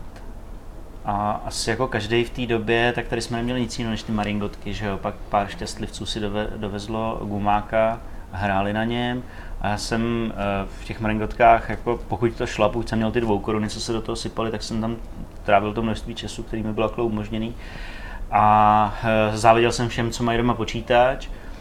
A pamatuju se, že rodiče tehdy ušetřili nějaký valuty, eh, tak mi dali na výběr, jestli chci video nebo počítač, že jako na oboje není. A já jsem si teda vybral ten počítač a nelituju toho, no. A tehdy to bylo uh, Atari 130 XE. Nic jsem si nevybíral, prostě přivezli nějaký počítač, jo. No a takhle to začalo. Hmm. Když jsi začínal hrát, jak to třeba ty rodiče vnímali, když zjistili, že prostě jsou tam videohry a Jindra u toho sedí a místo toho, aby byl třeba venku? Tak uh, oni mi to mm, vlastně kupovali s tím, že tam budu hrát videohry. A já jsem s tím žádný problém neměl. A já si ani nemyslím, že bych byl ten typ, který by u toho uh, proseděl takový množství mm-hmm. času, až by to bylo patologický.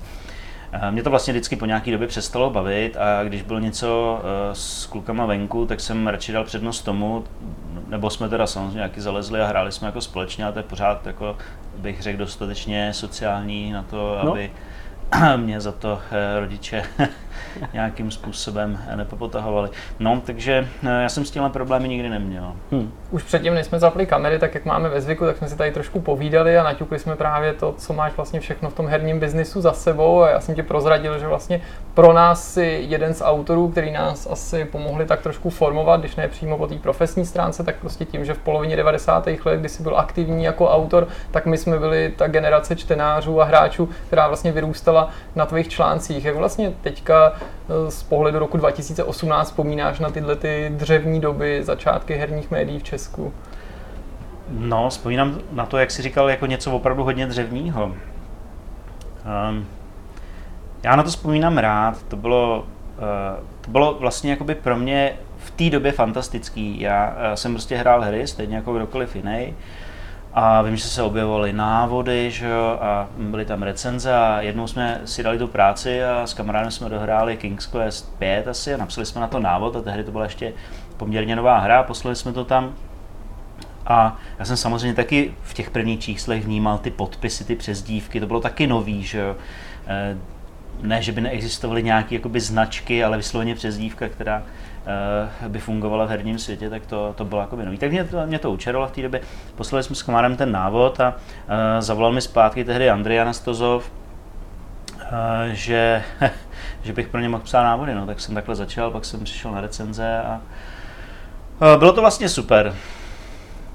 Hmm. Když takhle zpětně se uh, zatím takhle ohlídneš a zaspomínáš a říkáš, že to bylo super, uh, jak bereš to, že to, co my tady říkáme tobě, že s nám do určitý míry prostě formoval uh, ten pohled na ty hry a víceméně pohled na ty, na ty uh, herní novináře tady v České republice, uh, dotýká se ti to nějak jako třeba i po té emotivní stránce nebo ve smyslu toho uvědomění si, že jsi asi jako formoval životy nějakých mladých děcek. Jo, vy mě chcete vzbrečet. To ani ne, To by ale... se vám hodilo. Jsem zlikající host. uh, Samozřejmě, mě to, mě to těší, ale nestává se mi to moc často, eh, tak eh, vlastně nevím úplně, jak na to reagovat. Nemám hmm. na to hmm. připravenou žádnou eh, reakci, ale jako mě, to, mě to opravdu těší, když to slyším. A když jsem přišel, tak vy vypadáte všichni jako mladě, bych řekl proti mě, a já jsem si myslel, že už to nemůžete vůbec pamatovat, takže mě to samozřejmě mě to samozřejmě těší, no. Hmm. Ale jako upozorňuji vás, že jste se neučili od mistrů, ale od někoho, kdo prostě přišel a řekl si, že to bude dělat, že bude psát, že bude dělat novinařinu a nevěděl o tom a dlouho jako potom vůbec nic. Protože takhle to prostě v té době nefungovalo. V té době si pár lidí, co hráli hry, řekli, že o nich budou psát, protože žádný herní časopis tady není. Ono po té revoluci tady nic nebylo, že takže cokoliv jste udělali, bylo ohromně nový, že jo.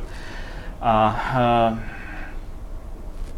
vlastně jsme se jakoby učili za pochodu, ale ne od nikoho. Prostě hmm. nějak jsme si dělali, co jsme chtěli.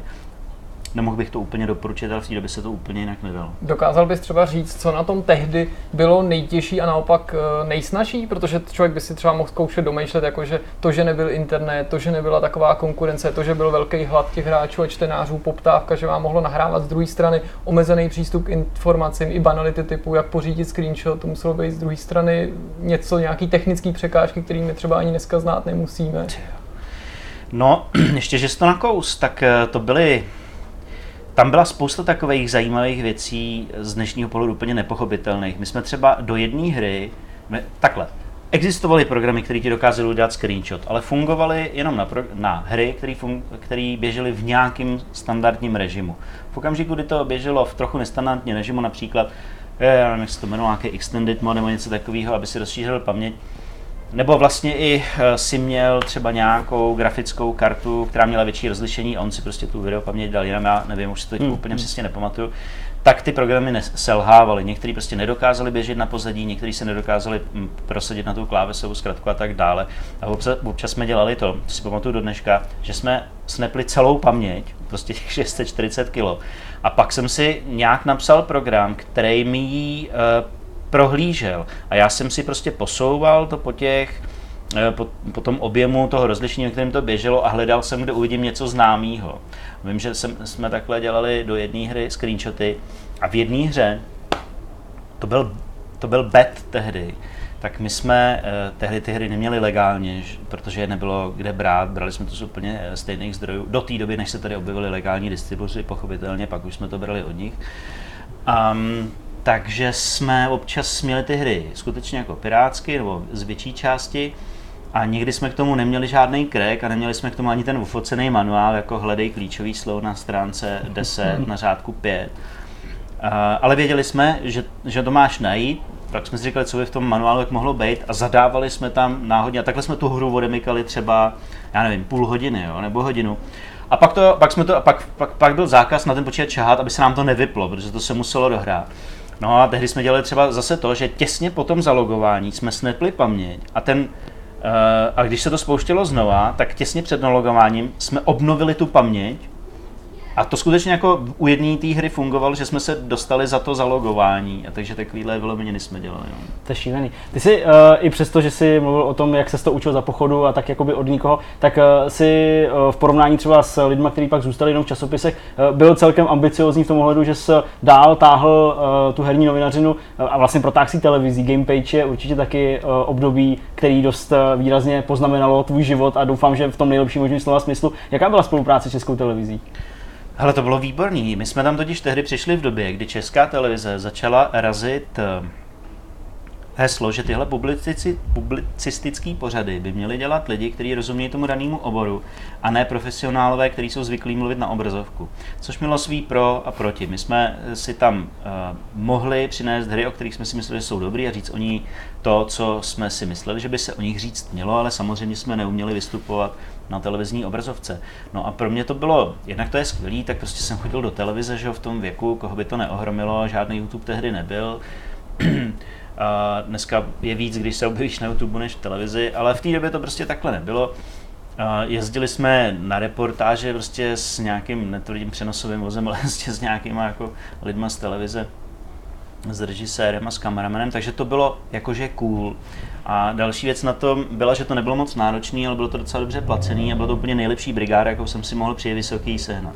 No a pak jsem skončil s vysokou a vlastně jsem si uvědomil, že v téhle, tuhle kariéru rozvíjet nechci, hmm. že mi to ne, nepřijde dostatečný a že bych chtěl o těch hrách, eh, já už jsem je tady dělal i předtím, ale že bych se chtěl naplno věnovat dělání her a ne o ní, eh, psání a mluvení o nich. Hmm. Navíc jsem si uvědomil, že na té obrazovce vlastně nejsem nějaký zářnej a že to bych musel být nějak jako extra talentovaný eh, a dobrý jakoby pro oko kamery, abych tam, aby mělo smysl to nějak rozvíjet a to jsem teda nikdy nebyl. Pojďme se teda k tomu vývoji přesunout, protože ono se to nabízí, když mm-hmm. jsme se mhm. k tomu takhle dostali a konec konců já si myslím, že ještě budou příležitost se k těm médiím a k té práci v nich eventuálně nějakým způsobem vrátit.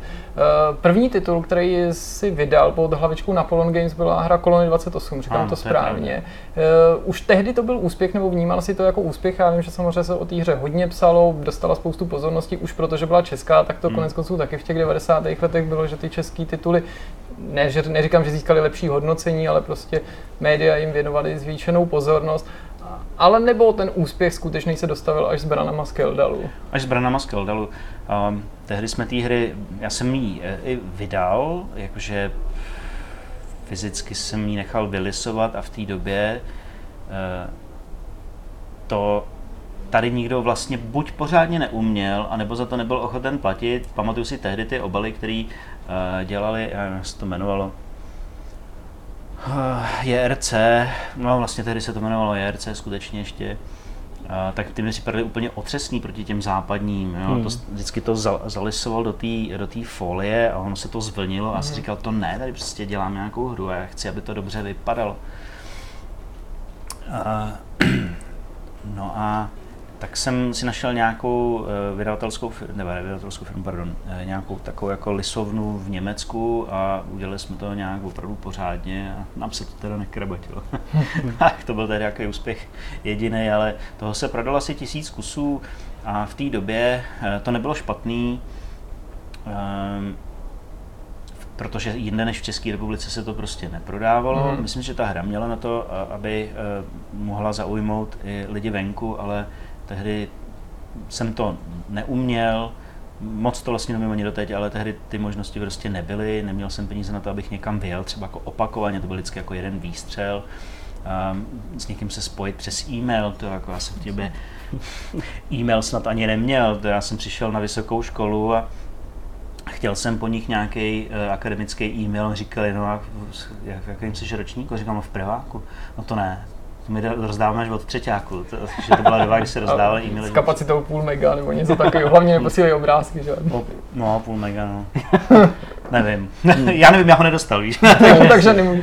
No jasně, umíme se to asi představit v tom smyslu, že bez zahraničního vydavatele, nějakého partnera, to bylo mm. prostě tehdy strašně těžké, že jo? Ty, ty možnosti byly úplně jinde než dneska digitální distribuce. Ale co mě... Ale, no. je, promiň, ale ještě uh, vlastně brány skladu se začaly dělat dřív, jo, než mm. kolem 28. To jenom tak vyšlo, Eh, vyšly kolem 28 dřív, protože já jsem eh, nemohl sehnat mm, dobrýho grafika dlouhou dobu a s programátorem vlastně taky byly potíže, takže my jsme začali, něco jsme vyvinuli, pak se to vlastně celý smázlo, ta grafika, začali jsme znova eh, ve vyšším rozlišení a tak. No a já jsem narazil na Karla Matějku, což je teda grafik a dobrý a ten měl rozdělanou tuhle tu hru, tak jsme si řekli, tak pojďme nejdřív dokončíme tohle a potom dokončíme brány z Keldalu, protože to byla nepoměrně jednodušší hra a taky už z toho možná měl i víc a taky mu na ní víc záleželo. Já jsem prostě chtěl s ním pracovat té době, takže, takže to bylo hmm. takhle. Jako, jo. Ale chronologicky jsem začal dělat dřív na branách Skeldalu. A, a ten přesun na tu opačnou stranu barikády byl pro tebe jaký? Protože já jsem třeba zaregistroval, že si někde v nějakém z rozhovorů, který si dával v minulosti, zmiňoval, že třeba Andrej Anastasov, ale asi se kolem toho nechci úplně točit, ale namátkou, že na tebe snad tlačil kvůli tomu, že když mu nějakou hru nedáš dřív, eh, anebo na nějakou exkluzivní recenzi, hmm. že nedostaneš dobrý známky. Vím, že tohle byl asi jako ojedinělej nějaký výstřelek, ale spíš jaký byl ten pocit najednou z toho, kdo ty hry hodnotí, stát se objektem toho hodnocení? Asi nějaký. Nepocitoval jsem Nevnímal jsi to jako nějakou mm, zásadní změnu, že třeba ne. tví bývalí kolegové najednou jsou ty, kteří mm, o té hře píšou? Protože já, no, pro mě je to něco, co se... Vyměnili, jo, ale Uh, no, moc jsem to nepocitoval, hmm. ale vlastně to tehdy bylo takový úplně... Uh, nepocitoval jsem to, nějaký jako rozechvění nebo trému, že mý bývalí kolegové hmm. mě budou hodnotit. Ale e, nebylo to vlastně asi tak jako úplně čistý. Normálně, když vydáš hru, tak ji dáš novinářům, e, oni ji ohodnotěj a vlastně o nic jiného se nejedná. Jenomže tehdy Andrej Anastazov tady zavedl takovou prazvláštní kulturu, kdy jel hlavně na to, aby vůči konkurenci tehdy levelu a eh, Excalibur už snad ani tehdy neexistoval, tak eh, aby měl všechno dřív a všechno exkluzivně a on tlačil i na ty zahraniční partnery a myslím si, že jim vyhrožoval úplně stejným způsobem, eh, že to tady zařízne, přitom jim je to jako úplně jedno, jako Česká republika pro ně nebyl žádný interes. Prostě vždycky narazil na nějakého člověka, který na ten tlak reagoval profesionálně, to znamená, že se snažil nepoškodit firmu, pro kterou pracuje asi se mu taky stávalo, že ho někdo poslal hmm. do háje, jo. A u toho jsme nikdo nebyli. Ale on to prostě, on je taková povaha a když se do něčeho zakousne, eh, tak eh, si jde za, za svým všemi prostředky. Což je v dobrým i zlým a často teda ve zlým. Hmm. No a v tomhle případě, já jsem vydal teda hru Brány z Kaldalu, to bylo, uh, na tom jsme dělali čtyři roky a najednou on mi říká, hele, ale chci to exkluzivně. Pokud to nebudu mít exkluzivně, tak ti to prostě jako zaříznu tu hru, to už si nikdo nekoupí co to je, že jo. No tak eh, jsem mu to dal s nějakým předstihem, říkal jsem si, dobrý, Andrej Anastazu má přeci jenom mezi recenzentama jméno, a jsem pak skutečně použil na zadní straně obálky eh, té hry, toho obalu. A eh, nedal jsem to levelu, a level se prostě rozhodl, nebo respektive dal si jim to ale s nějakým týdenním spožděním nebo něco takového, a level se rozhodl, že to vůbec recenzovat nebude pak asi po třech, protože jakmile do zaneseš do nějakého prostředí takovouhle kulturu, tak je těžký tomu, tak je těžký tomu vzdorovat a ty lidi se tomu přizpůsobí a dělají věci, které by za normálních okolností nikdy neudělali. Že ty okolnosti začnou působit na V té době jsem to samozřejmě vůbec ne- nevěděl, jinak jsem byl mladý, jinak jsem byl jako přímo v tom, ale takhle zpětně musím říct, že Andrej to, eh, tu, tu kulturu herního světa v počátcích pěkně dokurvil. No a ty kluci na to zareagovali z toho levelu tímhle způsobem a recenzovali to až za tři měsíce a jenom na jedné stránce. Ale přitom, jako i předtím, zase oni to chtěli taky exkluzivně, přitom to je, to je tak jedno. Jo. Uh, chtěli to taky exkluzivně, ale v té době to možná úplně jedno nebylo, uh, protože papírové časopisy byly relevantním zdrojem novinek, což dneska už taky není. A to oni mi taky nabízeli, že by, tomu třeba, že by to třeba dali na, na titulku. Jo. No a pak se cítili dotčený a celý je to. Hmm. Ale dneska už mě to nějak netrápí, ale v té době jsem to samozřejmě bral velice osobně, byl jsem hodně naštvaný. Tak radši pryč od toho. No, Já... to je jedno, jako to už Jasně. Jedno. Já bych u těch Brand Skeldalu zůstal ještě jako čistě uh, u té hry. Uh, opět v jednom z rozhovorů si řekl, že té hry se prodalo cca 3,5 tisíce kusů a pak 10 tisíc uh, v nějaký zlevněný edici, jestli to říkám správně. No, nějak takhle by to nějak mohlo takhle. být. No. Uh, jsi uh, schopný nebo spíš ochotný takhle optikou té doby uh, vlastně třeba říct nebo vyčíslit možná, kolik stál ten vývoj, jestli to lze vůbec, a pak jestli se to jako vrátilo případně jakým způsobem? Jako, jak moc? jo, uh, Pointa je, že všichni lidi nebyli dostatečně zaplacení. Hmm. Eh, to jsem prostě sehnal nějaký peníze eh, a řekl jsem, že udělám nějakou hru a vůbec jsem si nedal do spojitosti to, že čas člověka něco stojí. Prostě to bylo úplně jako hrozně hurá, pojďme udělat hru. A jasně, a ty lidi museli zaplatit. Dobrý, tak hurá, pojďme se na nějaký peníze. A to byli všechno lidi, kteří to dělali při škole, takže to se to dalo. Eh, ale nikdo tam vlastně nebyl úplně doceněný, takže ten vývoj stál 120 tisíc korun, za to dneska nepořídíš ani pomalu jednoho programátora no, jasně, no. měsíc, hmm. záleží na tom, co dělá. A eh, vydělalo to asi tři čtvrtě milionů korun. Tak to je, to je solidní. Určitě v té době dobrý. No ne, to v té době to bylo dobrý. No. To jo, to jo, který asi pak i odpálilo další ty eh, projekty, na kterých si dělal. Uh, je kromě Brand Skeldalu, což je prostě hra, která se s tvým jménem skloňuje nejčastěji, uh, titul, nějaký titul, který máš u srdce třeba ještě trochu blíž, nějaký, který opravdu ti v rámci celého toho vývoje, ať už tím, co se povedlo, nebo naopak tím, co jste museli překonat, prostě přirostlo k srdci víc. Asi bych neřekl, že nějaká mi přerostla víc, když jsem se ji podle týdle nechal přejmenovat, takže... No to byl takový jako ten vtipný moment, jsi jak říkal, že se to skloňuje s tvým jménem nejčastěji, tak to už jako, myslím si, učebnicový příklad je tohoto slovního spojení. Tak ne, tak, tak, třeba tam mohl být nějaký jako skrytý jako prostě drahokam, který třeba uh, ty si nezmínil a prostě Skeldal i to příjmení mohl být nějaký reklamní jenom v úvozovkách, ani ne kalkul, to by znělo ošklivě, ale, ale... Tady by to byl reklamní kalkul, tak se budu jmenovat brány Skeldalu.cz. A, ah, rozumím. A na čele vytetováno, jasně. To, to je chytrý. Eh, je pravda, že k, těm, k tomu Skeldalu se opakovaně vrác, vracel, vrátil, hmm. protože přišel na řadu druhý díl, který byl pojetím poměrně odlišný od té jedničky, to možná hmm. tehdy fanoušky překvapilo, že ono, i ta výtvarná stránka byla odlišná. Později eh, došlo taky na mobilní verzi, že ono, hmm. tu si vlastně vyzkoušel vybírat peníze přes crowdfunding, hmm. což se povedlo nakonec, ale bylo to takový, že těsný, nějaký docela uh, komplikovaný. Um, ne, vlastně to bylo poměrně jednoduchý. Já jsem si řekl o nějaký peníze, za který bych mohl reálně žít a věnovat se tomu naplno, mm-hmm. protože prostě doba se změnila. A e, já už jsem nebyl student podporovaný rodičem a musel jsem si ne, e, na sebe vydělávat. A e, lidi na to vybrali asi půlku té požadované mm-hmm. částky a druhou dotlačil teda e, můj pozdější investor Petr Borkovec. Mm a tím se to Jasně. Jako Díky čemu už bylo teda možné využít i tu, i tu část, kterou poslali no, ano. právě přispěvatele, jasně, že to nepropadlo. A ten to udělal proto, že eh, když byl eh, mladý, tak ty brány z taky hrál, mm-hmm. líbily se mu, tak to chtěl podpořit. Tak tak často bývá. Vrátíme se, nebo můžeme se vrátit ještě aspoň na moment eh, k tomu druhému dílu, protože na tom si spolupracoval se studiem Kentaury, říkám to správně. No, no. Uh, jaký vlastně byly ty okolnosti toho vzniku, že ta hra se odlišuje už na první pohled od, od té jedničky? Chtěl si vyzkoušet něco jiného, nebo to bylo daný nějakou situací v té době? Já jsem si skutečně chtěl vyzkoušet něco jiného. Já jsem uh, od malička měl rád uh, adventury a uh, point and click adventury a RPGčka. No a RPGčko už jsem za sebou měl a chtěl jsem to přenést, chtěl jsem se přesunout nebo přenést ten svět Skeldalu do point and click adventury tak jsem to udělal a vlastně tehdy mi přišlo, že je to možný, protože Might and Magic byl taky přeci jako krokovací dungeon a pak z toho udělali uh, Heroes of Might and Magic, že to lidi můžou zkousnout. Přirozeně v té době nebylo možné udělat si průzkum, jestli jsou to vůbec titíž hráči. Jo. A je dost možný, že skutečně nejsou. A uh, udělat z toho čistou adventuru jsem teda si taky úplně netrouf, ani jsem nechtěl, takže ona to byla taková kombinace, ten hlavní hrdina měl RPG charakteristiky a když procházel mezi jednotlivými, a to mě do dneška baví a vlastně se to odráží i na těch sedmi mázích, um, že přecházíš tou postavou, řešíš logický puzzle a mezi tím bojuješ, že je to taková jakoby kombinace tohohle z toho. Asi bychom se mohli bavit o přítmí, což byla freewareová věc, kterou jste dělali. Na tom jsem se jenom podílel to... a to skutečně není produkt studia na Polon Games.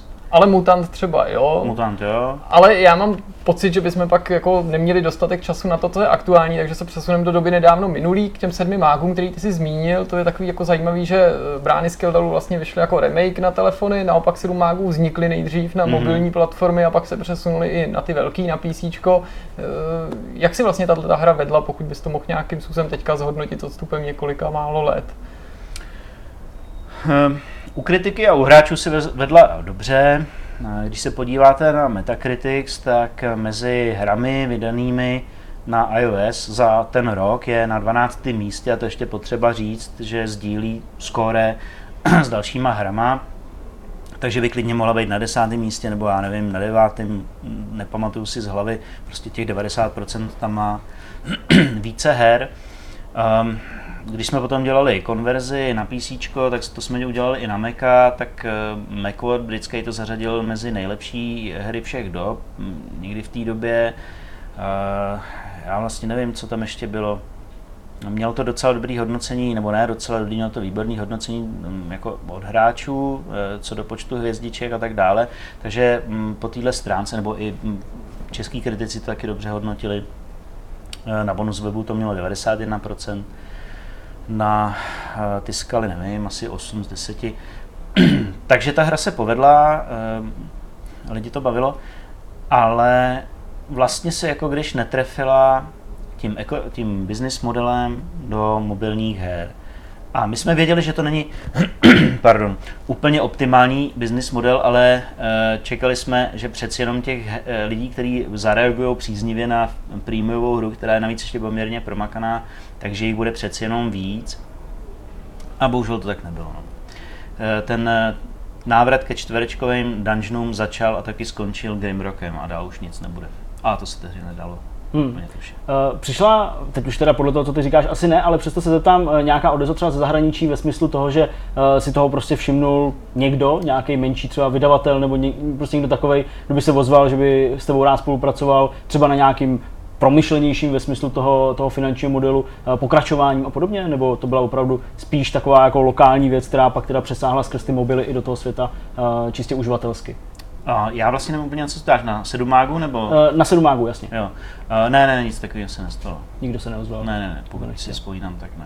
Uh, přesto tě to asi uh, nějaký když nepočítám čínský spamy, jo, který ti nabízí, že ti to vydají v Číně a Jasně, a k tomu ještě nějaký bonus třeba. No. V podobě, no dobrý. Uh, jasně, Číňani to nabízí hodně. Uh, nicméně uh, tě to asi pravděpodobně nakoplo. Uh, jakoby do toho vývoje prostě dál, věnuješ se teďka teda VR uh, zařízení, VR světu. Uh, ještě než přijdeme k tomu divadlu, Theater VR, uh, tedy projekt, na kterým pracuješ momentálně, tak uh, kdy jsi z toho VR všimnul? Bylo to opravdu na začátku, uh, patřil jsi mezi takový ty průkopníky ve smyslu aspoň myšlenkovýho, že to bude to nový, tomu se teďka budou všichni věnovat, anebo to bylo až nějak náhodou oklikou třeba až posléze. Ještě k tomu, k tomu, že mě to jakoby zpátky nakoplo, říkáš to vlastně poměrně výstižně, já jsem s hrama chtěl skončit, já jsem měl skutečně hmm, no, dlouhý vypadalo, období, no. kdy jsem si myslel, že už hry dělat nechci, mě to vlastně nedávalo moc ani smysl, připadalo mi, že to, zá, jako, že to jenom zábava a že na tom žebříčku potřeb si to nestojí kdo ví jak vysoko a kdo ví, jak jsem si to ještě zdůvodňoval.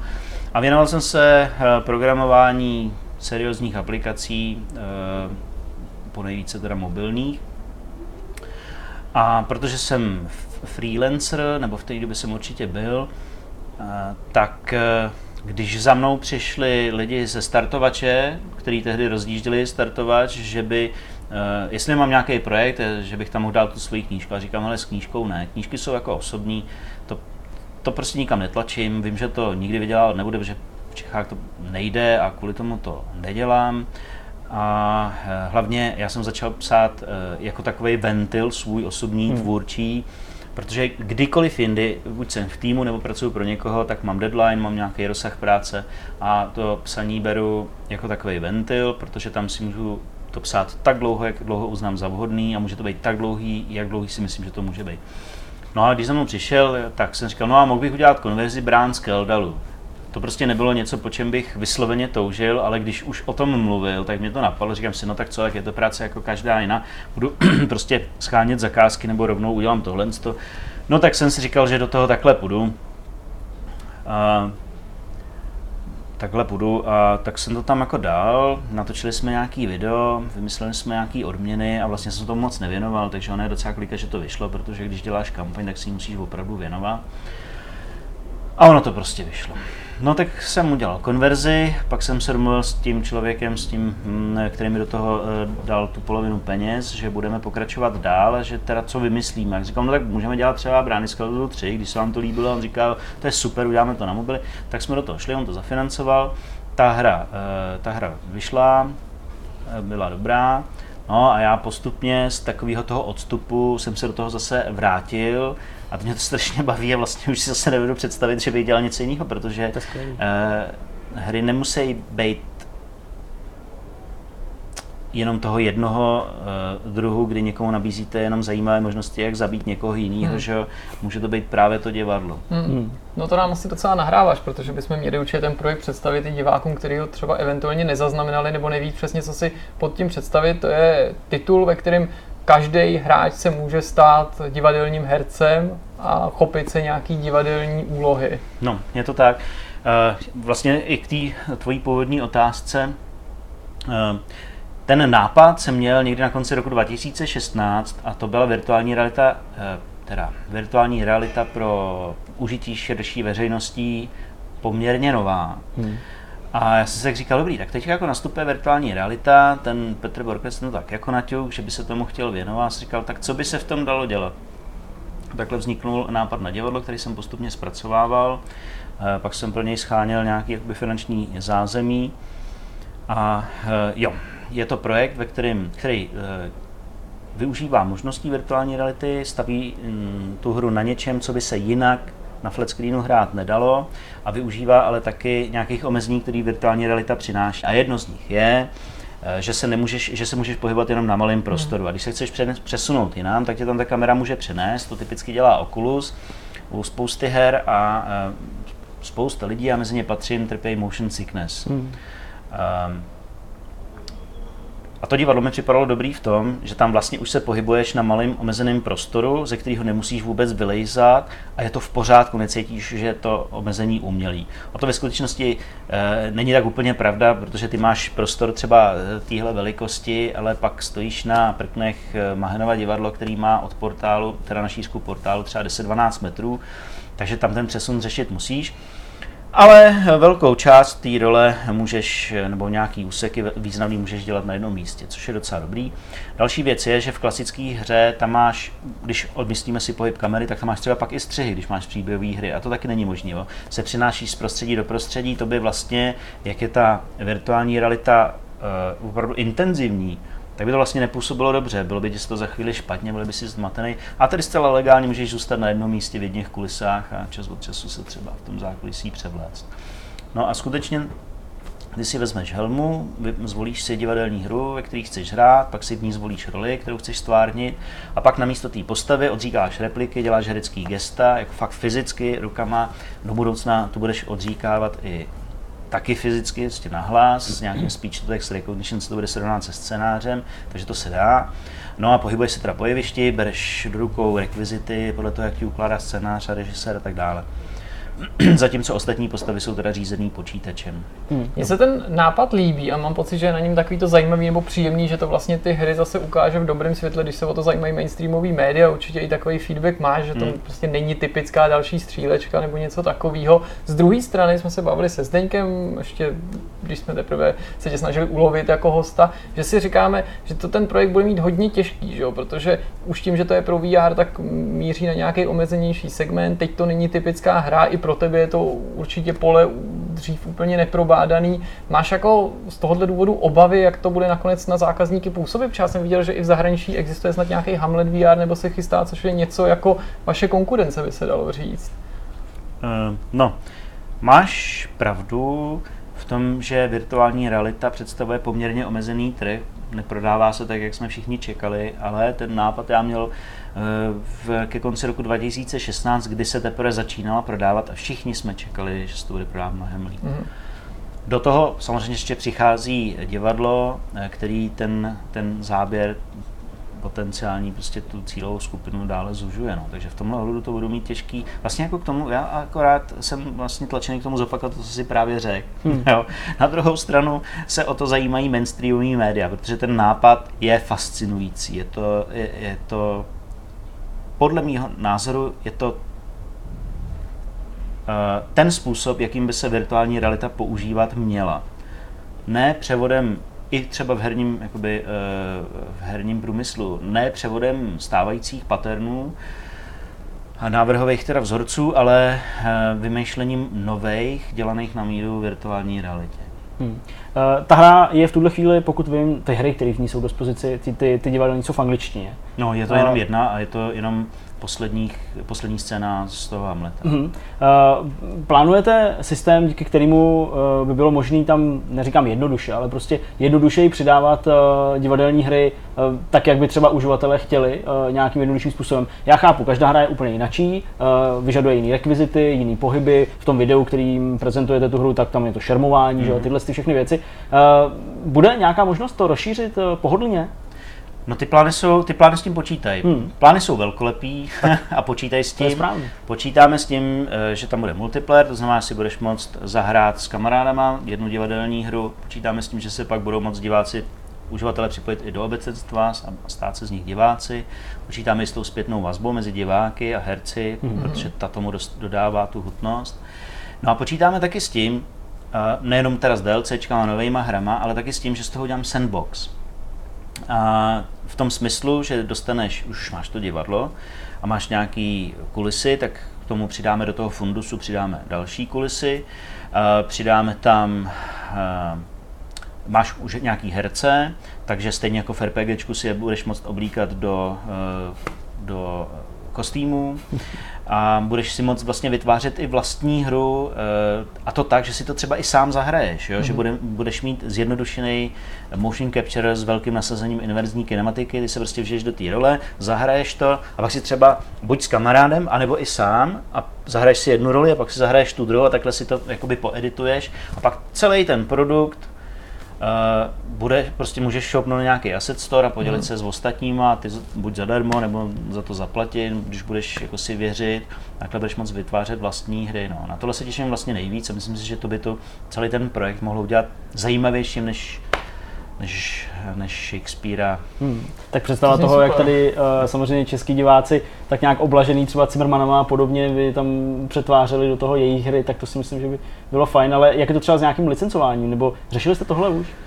No jasně, proto děláme Shakespearea, protože ten je jasně. bezpečně po smrti Ano, a nemusí ten už nikomu nic platit. Zase na druhou stranu to má tu nevýhodu, že dneska hra napsaná v Blankversu už neosloví tolik diváků jako nějaká modernější hra, Hmm. která mluví současným jazykem. Hmm, hmm. Eh, Tím, že jsme se i dotkli toho, že samozřejmě to jako na lidi hodně působí zajímavě, že ta idea je taková jako prostě zajímavá a že se dobře, dobře, dobře o ní mluví a spekuluje, co všechno by to mohlo mít. Uh, uvažovali jste třeba o tom, že se nad rámec PC by Theater VR podíval třeba i na konzole, na PlayStation, nebo je tam nějaká technická překážka? Je tam technická překážka. Kromě uh, HTC, uh, všechny ty ostatní konzole tak úplně nepočítali a nejsou stavěný s tím, s tou room scale, room scale experience. A ani vejškově to není jako kdo ví jak slavný a tam si ty postavy klekají a lehají si na zem a umírají Hmm. a zase vstávají a sedí na židli a tak. Ono to teda není úplně praktický, uh, bez dozoru, aby to někdo hrál.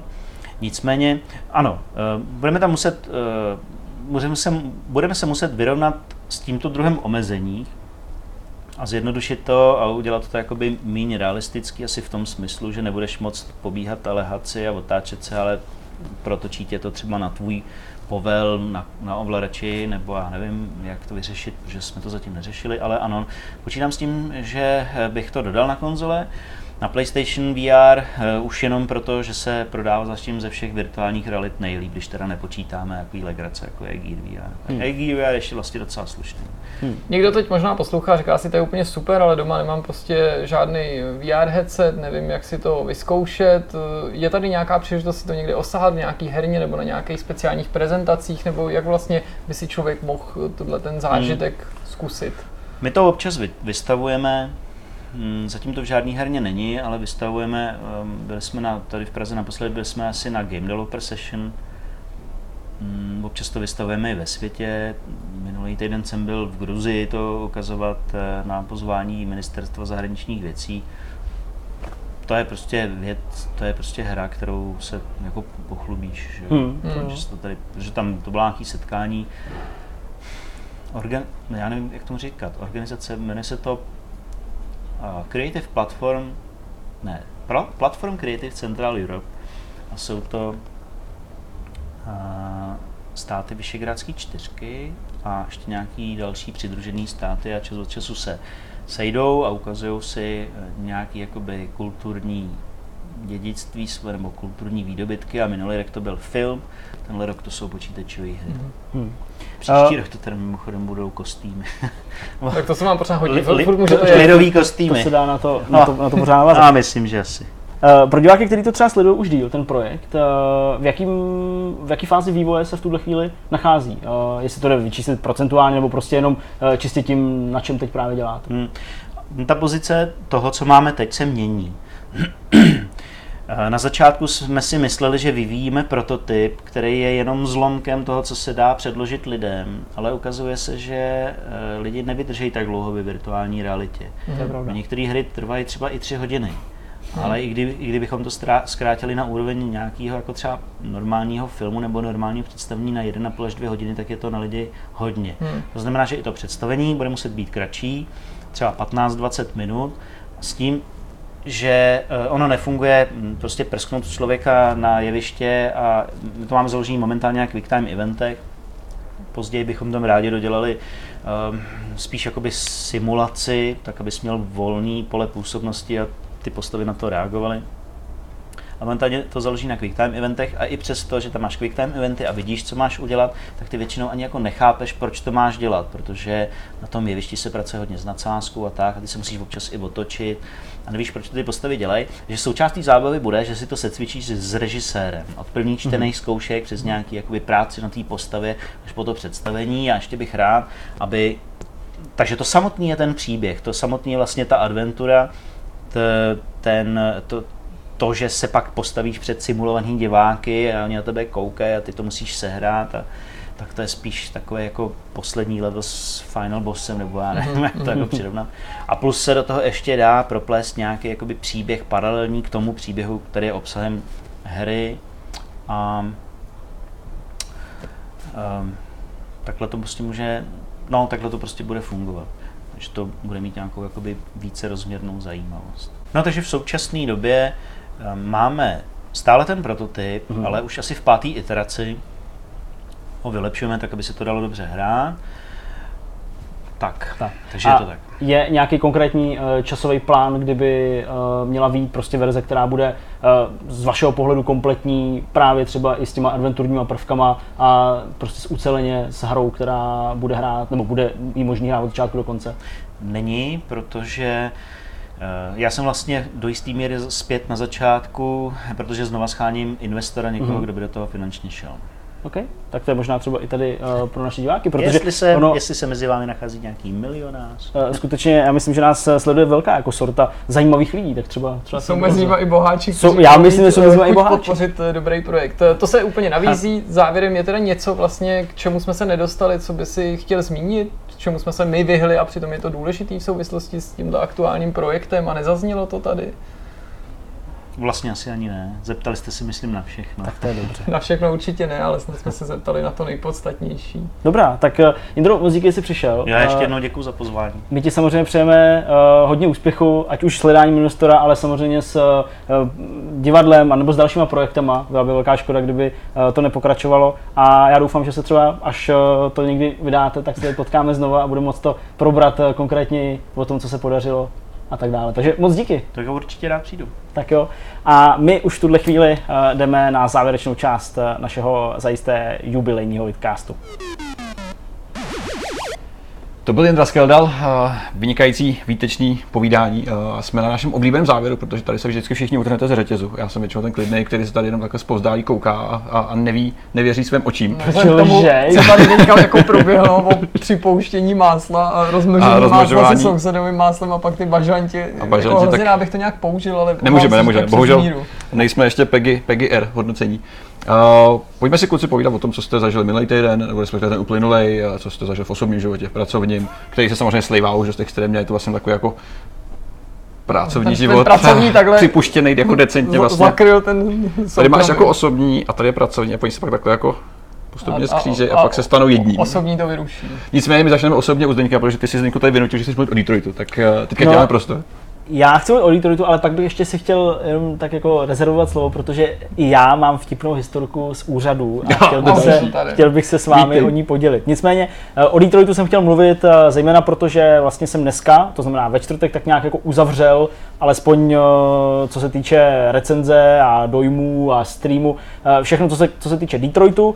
Ještě bych si tu hru rád dojel v tom druhém průchodu, jsem úplně na konci, takže jenom bych se ho chtěl dojet a určitě to chtěla hrát Markéta, ještě s nějakýma jejíma vlastníma jinýma volbama a vlastně celý. Tady jsem vlastně strašně zvědavý, jak to bude vypadat v jejím případě, ale Uh, jsem na konci hry, která nedopadla vůbec podle mého očekávání. Aha. Nesnad proto, že by byla špatná ve smyslu zpracování technického, nebo že by byla špatná v kontrastu s hrama, který uh, Quantic Dream vydali předtím, to znamená Heavy Rain, Beyond, ale i ten Fahrenheit ale je uh, nedotažená nebo prostě nesplnila to očekávání v tom ohledu, že výváři sami, dost bych řekl jako ambiciozně a myslím si, že nějaký škarohlídi by řekli, až velkohubě, mluvili o tom, že ta hra eh, ti skutečně nabídne širokou plejádu možností, mnoho konců, spoustu důvodů pro uh, znovu hratelnost, mm-hmm. jo, nevyspytatelný chvíle, kdy ti umře hlavní postava, jedna ze tří hlavních postav a už prostě neuvidíš uh, tu její linku od toho bodu a budeš si prostě muset to počkat nebo si to pustit v replay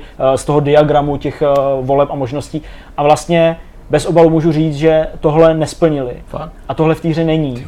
A když jsem zjistil, že ta postava prostě neumřela, i když v té předchozí scéně umřela, mm-hmm.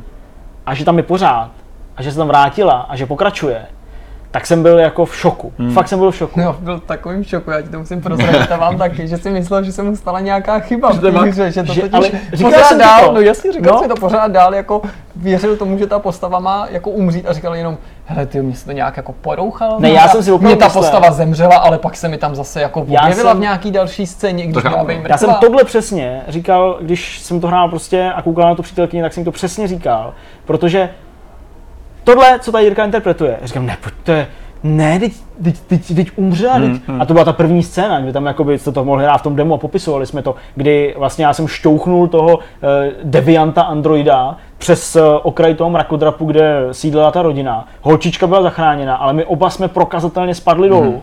Bůh a první následující scéna s Konorem, a on tam byl, A jak je to vysvětlený? Je to nějak je vysvětlený? to vysvětlení, samozřejmě, je to vysvětlení. I v případě Markuse je to vysvětlení a Karami jako neumřela, nikdy, jo. To, je- to, je ale prostě Takže prostě na, jako- Mě, mě prostě, já už Proč? říkal v tom streamu, mě by Oni hrozně mě lhali do zajímalo, očí. No, jestli teda to jako to jako- není pravda, anebo jsou tam momenty, kdy No. jako může dojít k té fatální No, smrti. jako musím to znova hrát prostě. No ne, no tak to teďka budou určitě zkoumat spousty hráčů. No já doufám. V pátek, v sobotu, když už se to dostane do volného, volného prodeje, tak to se No, samozřejmě ale bude nějak jako reflektovat. To jsem protože zklamaný, no. Jako Teďka opravdu, měli šanci to jako reálně otočit tu reputaci toho, že ty hry nemají tolik konců a tolik možností na výběr. No a tady jasně. jako se jako ukázal, nebo původně jsem si myslel, že přesně teďka by se to mohlo fakt stát. Ale, A fakt ne. ale ten, ten vývojář mi to říkal, ten, ten Gregor Diakonu mi to říkal do očí. My jsme spolu seděli v té Žižkovské věži, dva metry od sebe, metr a půl od sebe a on mi to říkal do očí, když já jsem se ho přímo zeptal. Takže se může stát, že tu hru dohraju třeba jenom s dvěma hmm. postavama a on, no třeba s dvěma. A když budeš hodně špatný, tak jenom s jednou. Ale to není pravda, tak to prostě těm, nejde. Těm, těm babičkám, co jim nutí ty vysavače, taky tvrdí, že jim vylečí No to je rakovinu. a No nic, prostě takže to bylo taky jako rozhořčení nad rámec eh, všeho toho, co už jsem o Detroitu v, tě, v tomhle tom dni nebo v dvou uplynulých dnech řekl. A je to i jako možná výstraha pro vás, kdo jste třeba jenom na to koukli a nedokoukli jste to nebo něco, nebo jste nepochytili přesně, co jsme prostě říkali. Jako ta hra je pořád dobrá, v mých očích nadprůměrná, těch 7 z 10, který jsem tomu dal, je nutný, a to říkám vám, kdo sledujete tenhle vidcast, protože věřím, že ke spoustě lidem, kteří se podívají na tu recenzi, to úplně jako nedojede, ale já opravdu si zakládám na tom už nějakou dobu, nebylo tomu tak asi od začátku, to bych si lhal do kapsy, ale prostě zakládám si nějakou dobu na tom, že opravdu se snažím využívat celou tu stupnici a prostě pro mě nadprůměr je nadprůměr Hmm. a to je nadprůměr je nad pětkou. A 7 je jako dobrá známka pro mě, jo, protože ten příběh, který je 85% 90 celé té hry, je prostě jednoduchý, hloupoučkej, Hmm. jo, předvídatelný, pěkně zpracovaný, s hezkýma momentama, silnejma relativně, Hmm. jo. U hry, co chce být všechno, filmem docela ale- jako blbej předpoklad. Ale no. prostě, když musíš hodnotit tu hru, tak jsem ochotný přistoupit na to, že teda uh, nechci, aby byla jako hra, to znamená, aby tam nebylo moc prvků té hratelnosti a je to slepenec jenom nějakých nějakého chození prostě po uzavřených lokacích a quick time eventy, což jako přijímám, beru, respektuju a vlastně i do nějaký míry chválím, je to celkem dobře zpracovaný, ale to je teda 10% a zbytek je ten příběh, tak musím hodnotit ten příběh a ten příběh prostě není jako ničím zajímavý. Jo, jako zápletka budíš, ještě by byl ochotný vzít, že teda dobře zápletka, ale zpracují trošku nějak jinak, chytřeji nebo méně průhlednou. Ale já jsem jako fakt dopředu tři hodiny před koncem vlastně jako věděl, k jakému zvratu to vlastně jde. Jo? A fakt v naší domácnosti padalo jako ty, jestli to fakt takhle je, tak to jsi fakt jako dobrý, protože teda to já bych si nemyslela. jo? Takže nevím. No a fakt mě bude zajímat moc, moc, moc, až si o tom bude moc pobavit. Jako mě, mě to teda prostě, ne jako by ta kritika, ale jako neodradilo mě to, co o tom Zdeněk říká, ačkoliv to vůbec jako Ne, nemám to důvod o tom pochybovat, protože teda jako ta ukázka, kterou jsme dneska vysílali a tak, jak mi to Zdeněk prezentoval, to na mě udělal jako velký dojem, že prostě jako pořád na to mám velkou chuť, kdybych na to byl jenom trochu líp s časem, tak ten moment té zkoušky dávno ne- neodkládám a pustím se do toho ve stejné době mm-hmm. jako, jako Zdeněk, ale musel jsem se věnovat teda něčemu jinému. Eh, je to trochu škoda, tak jak jsi říkal ty Petře, jestli se ukáže třeba zase v některých jako ohledech ta realita potvrdí takovou tu jako opakující se Hmm. kritiku lidí, kteří nemají tenhle ten druh her rádi a vlastně se tomu pořád vytýká to tež. A vlastně to tomu můžou vytýkat i lidi, kteří ty hry mají rádi, jako jsme Pravda. třeba my, když je ta kritika oprávněná. A já jsem si právě myslel, že prostě tahle hra je ve vývoji opravdu dlouho a že budou mít čas tyhle ty jako kardinální jako přehmaty a potíže tohoto toho žánru jako vyřešit, Hmm. anebo se pokuso, pokusí to posunout někam dál. No musím říct, že jsem jako zvědavý, ale že určitě jsem jako schlazený trošku, co se týče toho očekávání a taky jako už ty první recenze, tak jak se objevily ve světě, nejen ta Zdeňkova, eh, potvrzují teda, že to bude jako hra, která bude hodně rozdělovat, když se třeba nějak ten názor Dostával jako utříví. i pětky. Mm. No, nebo z Video Game Biblický, což je respektovaný magazín, dal snad jenom Čtyři. 4 z 10 a Wow. jako tvrdě tomu nařezal Mm. právě A za to, jako, že příběh špatný, scénář špatný, dialogy směšný, jako že se to fakt jako podal právě Mm. tak jako ve stylu, vy říkáte, že jste film, že jste jako film, že Jo, se chcete měřit s filmem, tak já vám řeknu, co si o to takovémhle máte filmu budu myslet. Mm. No a eh, jenom jsem chtěl dodat, že ten člověk, co to recenzoval, aspoň jsem pochopil, tak je jako milovníkem těch her, nebo jako zastáncem, jako člověk, který to hrál a, a tak dále. Jo. Takže, hele, jako rozděluje No, to živýho. názor. Hmm. Každopádně o Detroitu já už teďka nechci aspoň dva dny slyšet. Eh, zahrajte si to hlavně, fakt to zahrajte. I vy, jako pokud to nechcete kupovat v plný ceně, počkejte si na nějaký slevnění. Pořád ta hra perfektně vypadá, má jako pěkný momenty, to všechno jo, jenom bohužel ta slíbená vlastně už skoro revoluce Hmm. se prostě nekoná. No a teď vy, chlapci. No, já jsem sliboval, že máme nějaký novoty, tak ty jenom prosvištíme. No novoty ve smyslu, co se stalo v herním průmyslu a pokud budete mít tu chuť, tak to samozřejmě můžete nějakým způsobem glosovat. Rozhodně to není vyčerpávající souhrn to, co, co se stalo za poslední týden, Mhm. ale jsou to věci, které mě přišly zajímavé nebo mě z nějakého důvodu zaujaly. Uh, vyšlo 22. rozšíření pro Star Trek Bridge Crew, je to to rozšíření, který je inspirovaný novou generací, detailně jsme se mu věnovali ve video preview, který vyšlo někdy minulý týden, takže Mhm. případně pokud chcete nějaký bližší informace, tak vás odkážu tam, protože jsou všechny stále relevantní Mhm. a samozřejmě my se mu podíváme nějak detailně na zoubek, to vás asi nemusím ani jako o tom daleko sáhle přesvědčovat. Dá se nějak eh, v univerzu Star Wars eh, parafrázovat, podíváme se mu na zoubek, třeba podíváme se mu, já nevím, na, na, na varpový jádro nebo něco takového, dá se to říct? Neodpovím ti, protože jsi řekl v univerzu Star Wars. Oh, a jsem konec kamarádství. říct- Já jsem říct Star Trek. po- považoval za sofistikovaný trolling, ale pak mi došlo, Ah. že myslíš vážně. Já to jsem se, jak teď mi z toho vypadla čočka, chlapi, to je Na tohle bych ti opravdu Ah. neřekl to, co řekl Spock kapitánu Kirkovi na konci Co řekl druhému filmu Kanově hněvu. eh, Byl jsem a vždy budu vaším přítelem, protože teď si mě velice zklamal. A vůbec, protože to by ti to neřekl pan Spock, ale to by ti to řekl, já nevím, R2D2 nebo nějaká Tak jiná modrobílá popelnice. Artur Spock. Eh, nuže dobrá, takže konec kamarádství a přesuneme se dál. Zajímavá věcička, která se objevila taky na internetu už na přelomu týdnu, myslím, že to bylo dokonce o víkendu, eh, bylo oznámení anglické verze komiksu ze série Assassin's Creed, který mm-hmm. přenese Ano. čtenáře do kulis druhé světové války, takže jsme se to tady povídali o druhé světové válce, něco se nám už tady jako děje takhle na tomhle poli no. a o druhé světové válce se v souvislosti s Assassinem mluví od dvojky, prostě Hmm. neustále, opakovaně se to vrací, dokonce několik jako důvěryhodných zdrojů v minulosti řeklo, že nebýt jako sabotéra od pandemiku, tak by už dávno Assassin tam byl, že to bylo jedno z prvních prostředí, který si chtěli vybrat. Nevíme samozřejmě, jestli je to pravda, Hmm. ale jako to, že už tam jde i ten komiks, jako Hele, Kotaku už má jenom opravdu málo dní na to to před tou E3 propálit. přesně čekat na to líknutí. Kotaku! Ale jako byla by to taky svým způsobem jako ne sázka na jistotu, ale docela jako osvědčená karta, nebo jako Ale hra, kterou by dávala smysl. Ubisoft má konferenci na E3, a určitě tam budou mít Hmm. obří gigastánek Hmm, a určitě tam budou chtít něco ukázat, takže já doufám, že to nebude Watch Dogs Podle Walmartu 3 tam Assassin a- bude, že jo, takže No, jasně no, takže je to jasný. Assassin's Creed nejlepší druhoválečná hra letošního roku. Nakonec. Nakonec.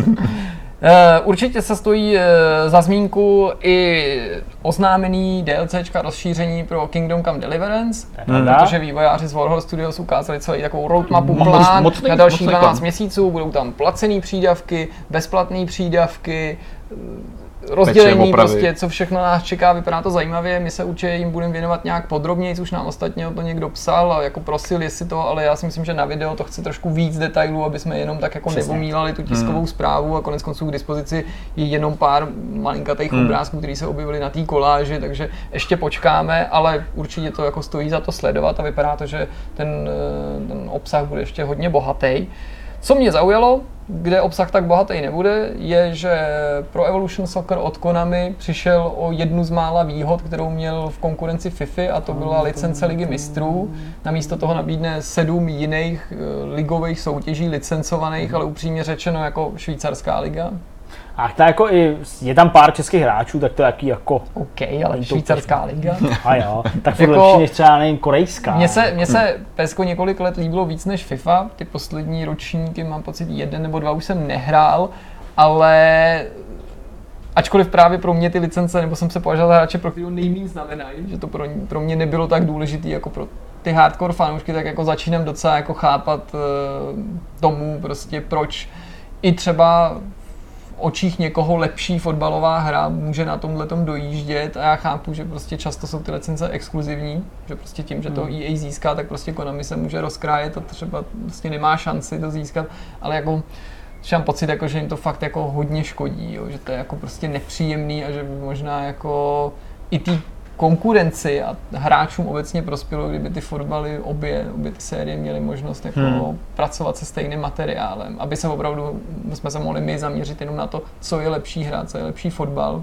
co si radši zahrajou a ne, vlastně jako hned na té startovní čáře si neřekl, tam zase prostě není prostě Premier League, tam není prostě La Liga, nebo já nevím, jak se to Hele, my, kdo pamatujeme ještě v Pesku, eh, český národák složený z hráčů Popochsky, Barota jo, a takovýhle, tak to si myslím, že úplně Pohoda. Galotek, ty jo, prostě. No a závěrem tady mám něco s, řekl bych, jistým debatním potenciálem a to jsou novinky ze světa PlayStationu, mm-hmm. protože stále ještě relativně nový šéf značky PlayStation, který teda v Sony má na povel tuhle tu divizi, vypustil takový jako dva krakeny současně. Nejdřív prostě nastřelil, že... VR. Ne, Ne, ne, já myslím novinky, nejenom teda krakeny, který vypustil už dřív. Eh, Jednak eh, padlo, že PlayStation 4 vstoupil do jako finálního období svého životního cyklu, což teda jako trochu jako hráče poplašilo a najednou jsem občet spoustu komentářů, i jako nejen komentářů v diskuzích, ale jako gloss na internetu Hmm. ve stylu prosím Sony, ať rok 2019 není rokem PlayStation 5 a tak, jakože to byla úplná Ale jako panika, až to nechápu. sami musel jako Sony dementovat a jako tak. vy fakt reálně čekáte, že ta konzole bude díl? Nebo tedy díl, abych pro naše eh, české a moravské fanoušky déle, později? Jako než v roce 2019? Já bych si dokázal představit, že přijde 2020, no. Já si myslím, jako- že rok 2018 není posledním rokem PlayStation 4. pokud Ne, to- hele. Já Jo. očekávám prostě únorový oznámení PS5 a listopad lomeno přelom roku dobře 2019, 2020 jako vydá. Hele, hele, jakoby oni zmiňovali vlastně, že 2021 je vlastně nějaký životní cyklus, kdy se uzavírá výroba her pro To P4. jo.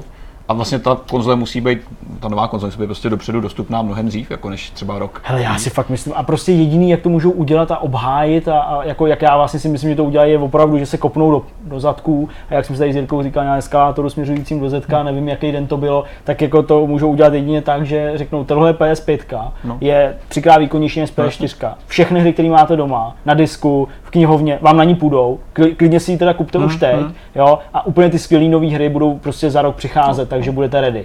Jo, a to si myslím, že je jediný způsob, ale já prostě fakt nečekám, jak se někde píše v těchto z těch glosách, 2022, je pozdě, 2021 ano. nejdřív, jo, a takovýhle to mně Ne, přijde ne, ne, ne, úplně to je nesmysl. brutálně Ale jako pozdě. asi, asi je nerealistický očekávat, že by ty vylepšené konzole, ať už Xbox One hmm. uh, X nebo PS4 Pro, protahla životní cyklus No, těch vůbec. jako nepříliš silných od začátku konzolí díl než o tři roky. No. Nějakou chvíli tady už s náma jsou, konkrétně to Jasně. pročko, že jo, je tady Jo, jo. samozřejmě ještě díl. Jako, no asi ten tvůj odhad není úplně jako z cesty. Já si myslím, jako, že to spíš bude 2020 než 2019, ale jako reálně se to blíží. Spíš mi překvapila ta otevřenost, i když to nebyl takový ten klasický pokec se jasně. hráčema, že jako takhle Sony otevřeně vybalila karty, protože co jiného to mohlo vyvolat než paniku a mo- hrozil jim reálně takový ten Osbornův efekt, kdy si začneš s touhletou jako rétorikou kanibalizovat vlastní prodeje, protože všichni začnou jako odkládat nákup zařízení hmm. ti hráči, kteří ho ještě neměli, protože domění, že teda za rohem už je nová generace. Ale ještě zajímavější mi teda přišlo to, že najednou nový šéf Sony nevylučuje, že se PlayStation vrátí s nějakým handheldem. Říkají, že vyloženě zkoumají ty možnosti, což je naprosto jako něco odlišného, než to, co razil Andrew House, nebo o čem obecně mluvili prostě funkcionáři a představitelé a manažeři Sony v posledních letech, kdy oni opakovaně byli atakovaní těma otázkami, hmm. bude tady to PSP nějaký nový, nebo ta Vita nová, oni prostě říkali, helejte se, říkali to úplně jasně, ne jako Ne, zkoumáme, ne. rozmýšleli, a říkali, mobily, To prostě nemá smysl, není to prachy, free-to-play modely nastoupily, malé hry, prostě rychlé hry, mobilní hry to úplně hmm. rozsekaly, není v tom biznis. Samozřejmě pořád je tady ta velká konkurence Nintendo, která do značný relativizuje to, co jsem teďka řekl, nebo co říkají oni, ale je to další důvod, proč se do toho nepouštět. A jako hráč bych byl vlastně rád za to, aby se tady objevil další silný jako handheld, protože si myslím, že nebejt PSP a do jistý i posléze Vity, ačkoliv nebyli tak úspěšní, jak Sony chtěla, tak eh, že by se ten handheldový trh jako neposunul tak, jak se posunul. Možná i to, jaký je Switch dneska, to do určitý míry spolu souvisí, protože hmm já nevím, jak to máte vy, ale já si PSP spojuju, ačkoliv on se to pak vždycky v další té handheldové generaci opakovalo, ale ten, to PSP pro mě byl opravdu zlom, že to byla první cestovní přenosná kapesní konzole, která se skutečně výkonem a mm, portfoliem a šíří her přiblížila tomu, co jsme hráli doma. Jo, určitě. A že mi to opravdu prvně na cestách Hele, jako... nabídlo to, co jsem hrál jako hmm. doma. Já vím, že jako se to říkalo třeba už i někdy dřív, ale tady jsem cítil, že ten kontakt byl opravdu těsný a u Vity PS3 se to pak jako opakovalo. No, ta Vita byla úplně perfektní, já si pamatuju, když jsem na tom hrál ten Golden Abyss, že jo, to, to Uncharted Vitový. Vypadalo skvěle. To není možný, tyvo, to je prostě úplně ta verze. Že? A dokážete si to teda představit? Jo, dokážu, ale já mám strach, že oni budou chtít eh, dělat nějaký skopičiny, kopičiny, jako dělali, nebo jako dělají teďka prostě Nintendo, že jako no, to tam furt, taky naznačili. Furt mám prostě jako takovou obavu, že další konzole od PlayStationu bude nějaký krok stranou, jo, ve smyslu toho, že vám tady nabídneme nějaký hybrid. Hmm. Umím si představit, že Sony jakožto konzolový powerhouse, když tak vezmeme, ale dobře, Xbox samozřejmě v tuhle chvíli s Xkem je výkonnější, ale prostě konzole, která byla vždycky jakoby výkonnostně na topu, tak uh, umím si představit, že by vymysleli něco zajímavějšího technologicky než Switch, v tom ohledu, že když to vypojí z nějakého doku, tak to má já nevím, kvalitu Vity a trochu lepší, jo, ale když to do toho doku zapojíš, tak tam je prostě nějaká výkon, extra grafická jo, karta, jo, extra nějaký souhlasím. početní výkon, takže vlastně to, máš... To, co se spekulovalo i o Switchi, ačkoliv se to nepotvrdilo. tak, nakonec to nepotvrdilo, že tam je to o tom jako, rozlišení, tak, ale tak, není tak. tam skutečně něco, co by jako... Jo, takže umím si představit, že něco takového udělají, jo, ale hele, pro mě fakt stěžejní, ať už to bude přenosný, nepřenosný a tak dále,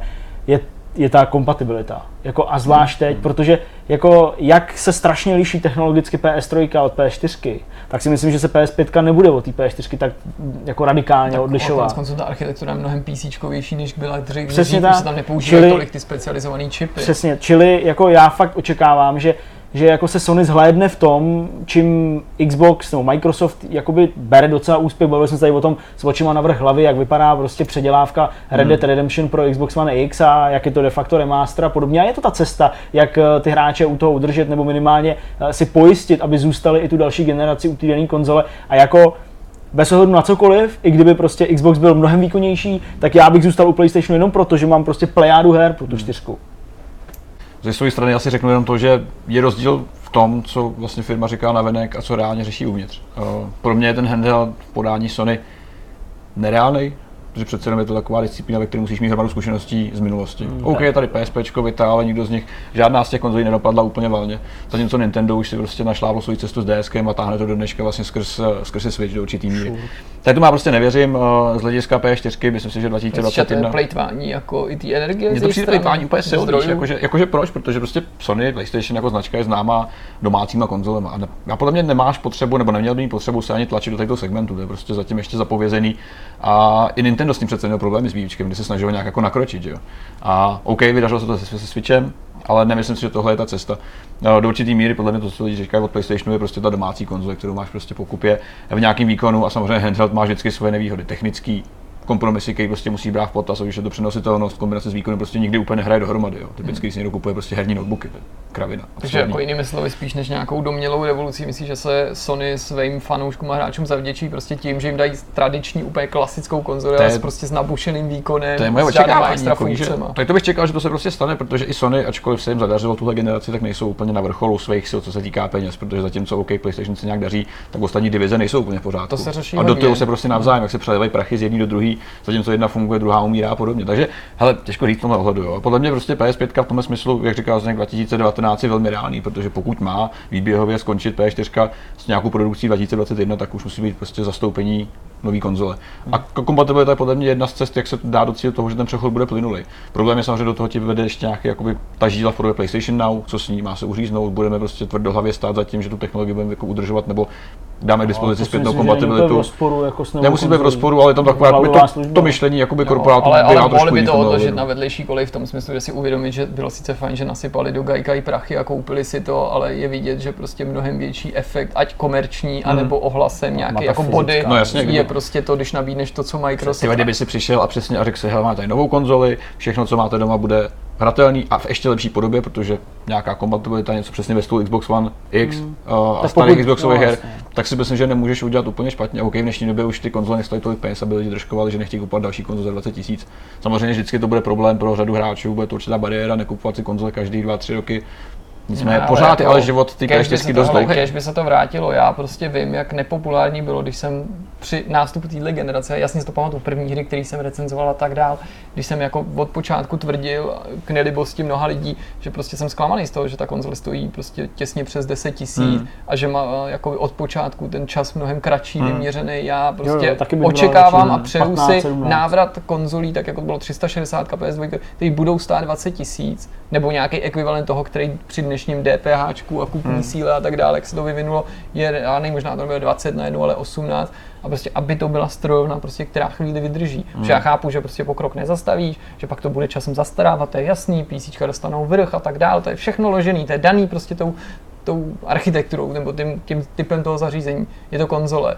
A já si to prostě chci koupit na víc let hotovson a chci, Hmm. aby na to jako na začátku mysleli, zejména v 21. století, kdy upřímně řečeno mám pocit, že ten vývoj se samozřejmě nezastavil v žádném případě, ale už prostě není tak překotný jako v těch 90. Hmm. kdy prostě dva roky dělili dvě střílečky, podívej se na Duke a podívej se na Quake jedničku. No.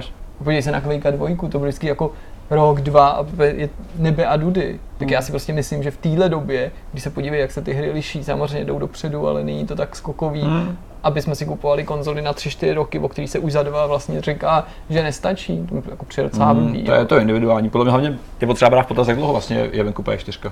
2014. 2014. Říkám to Jo, jakože Jo, to vypadá, pokud to bude mohl 5, říkat. 5, 6 let jako životnost, tak to je bohužel asi nějaký obraz toho, co se teďka děje do určitý míry. Tak jako na to, na to, jak to zařízení bylo postavené, by to byl vlastně ještě úspěch. Samozřejmě Jo. i s ohledem na to, že tomu prodloužili tu životnost jako S tím ty, ty pročkem a- pročko a a, podobně. X, ale Jo. otázka je, za jakou cenu, jo? protože Hmm. podle mě tu komunitu rozdělili, protože stokrát si můžeš říkat, že to nemusíš kupovat a že hry jsou vzájemně Hmm. kompatibilní, ale podle mě každý majitel normálního Xboxu One a normální P4 se musí tak trochu chvílema No, cítit jako zákazník druhé kategorie, protože najednou ti ukazují hry, které ty víš, že na tvý konzoli takhle vypadat nebudou a tak Hmm, dál. hmm. Stranou nechávám to, že pořád na těch na, na té PS4 vypadají ty hry výborně, i když jsou, mají nějaký Hmm. jako upgrade na PS4 Pro, OK, ale prostě najednou je to něco, co jsme dřív jako si nemuseli zvykat. Mm, no. mm, mm. Mimochodem, eh, pokud jste si koupili konzoli eh, PS4 v roce 2014 na konci za 10 tisíc a chtěli byste si v roce 2019 koupit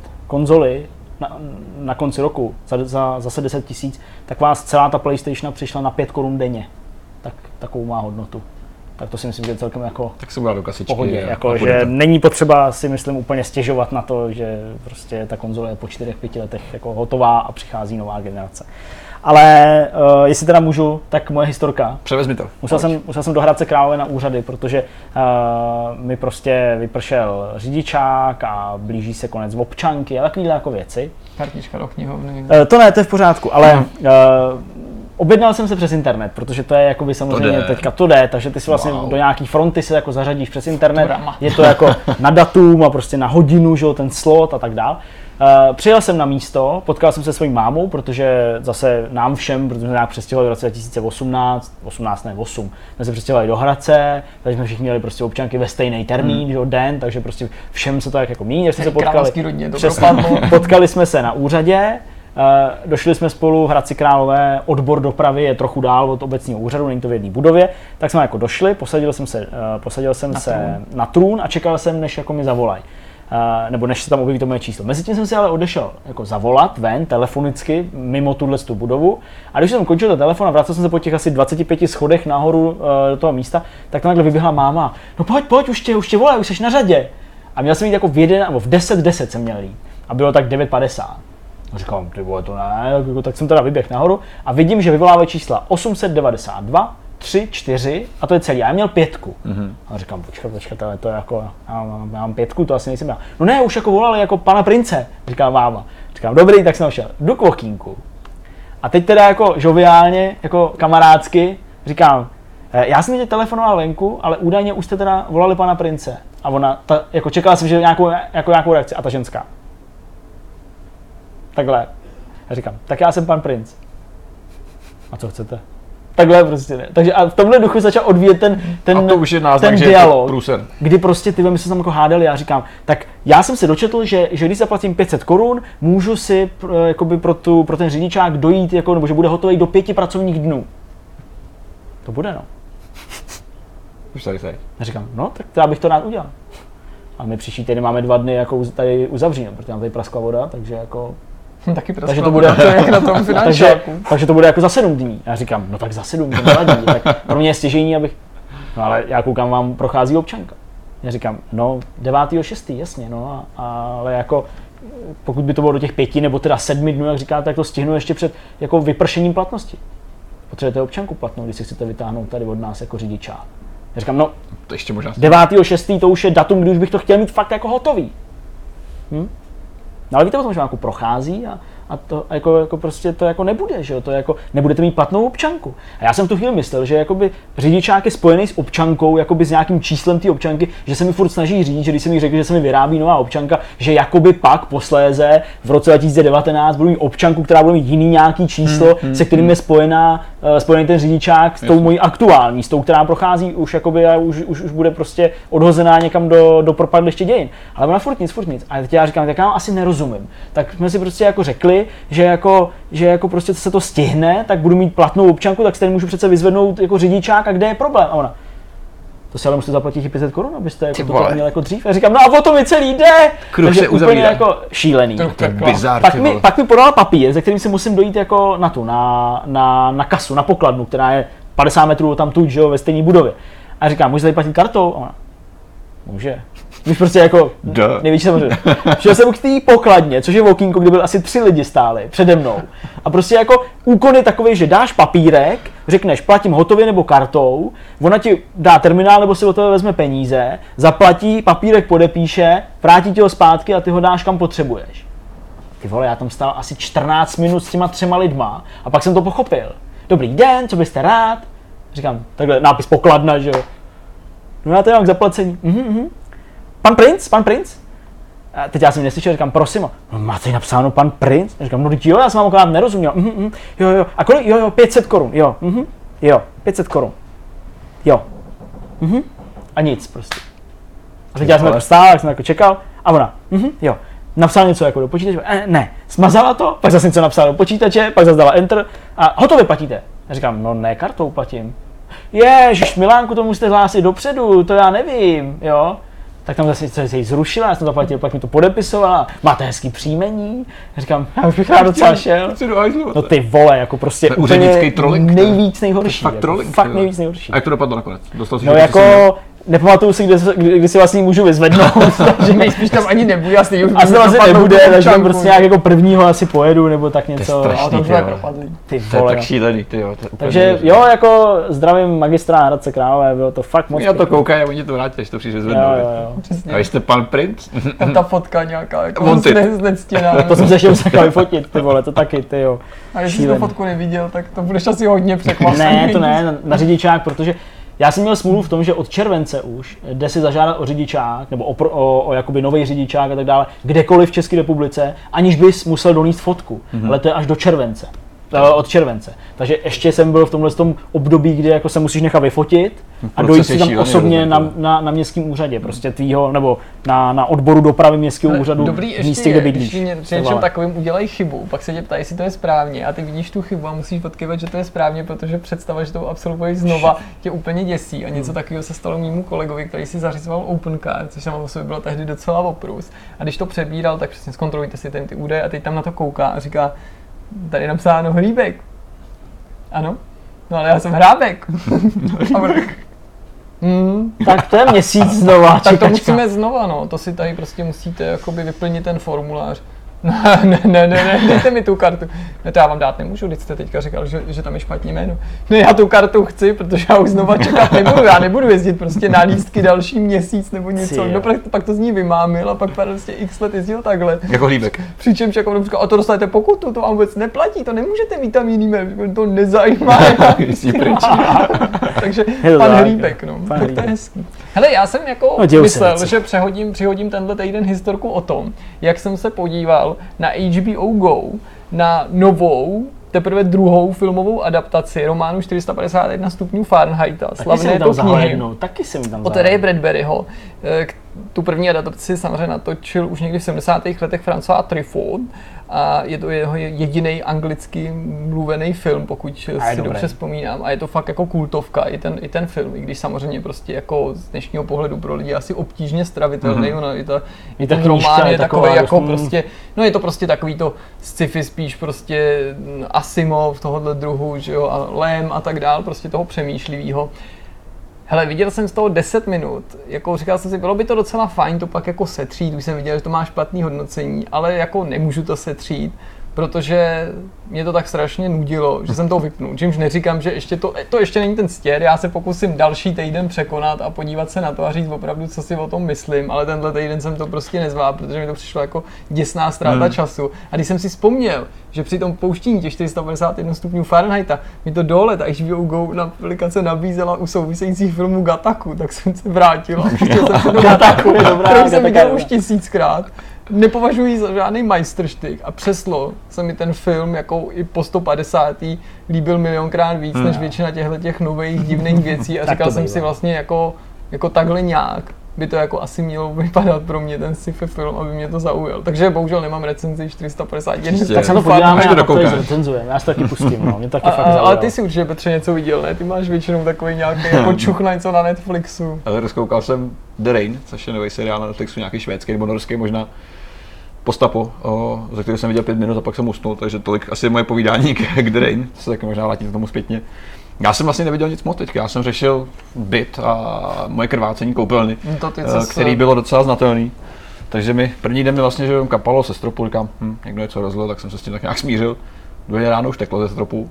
Ale to jako decentní, jenom kapky, pár, jako silnější proud. Hele, to je nějaký ten japonský horor, jak to měl ten americký remake, jak to No, no, Jennifer Connelly, to jaký ten- furt dělá se ten flek na, na stropě a No, pak se jasně. zjistí, že nějaký dítě, Jo. dítě v té V nádrži. té nádrži, no jasně, jo, jo. U nás se dítě nebylo, u nás- To Nebylo japo, dítě. japonský, U nás to dítě nebylo- to nevíš, to nebylo to se Grač ještě nějaký? Grač to Ne, to není, Ne, to bylo něco jako návštěva, nebo něco takhle, nějak takhle se to jmenovalo. Vím, co myslíš. Nevadí, budu pokračovat. Já, to prostě. najdu zatím. Ty hledej, já budu pokračovat. Jak se jmenuje teda, co se dál stalo v, v tom, v tom tvý dvojce tohohle toho filmu? Aha, první tři dny prostě hledáš, odkud to teče a jako správce domu, který už viděl za svůj život hrozný sračky, Hlavně, protože že si dělá pamatuju, prostě že tam hraje Pete Postlva, i to mi hodně super pomůže. pomáhá, ty vole.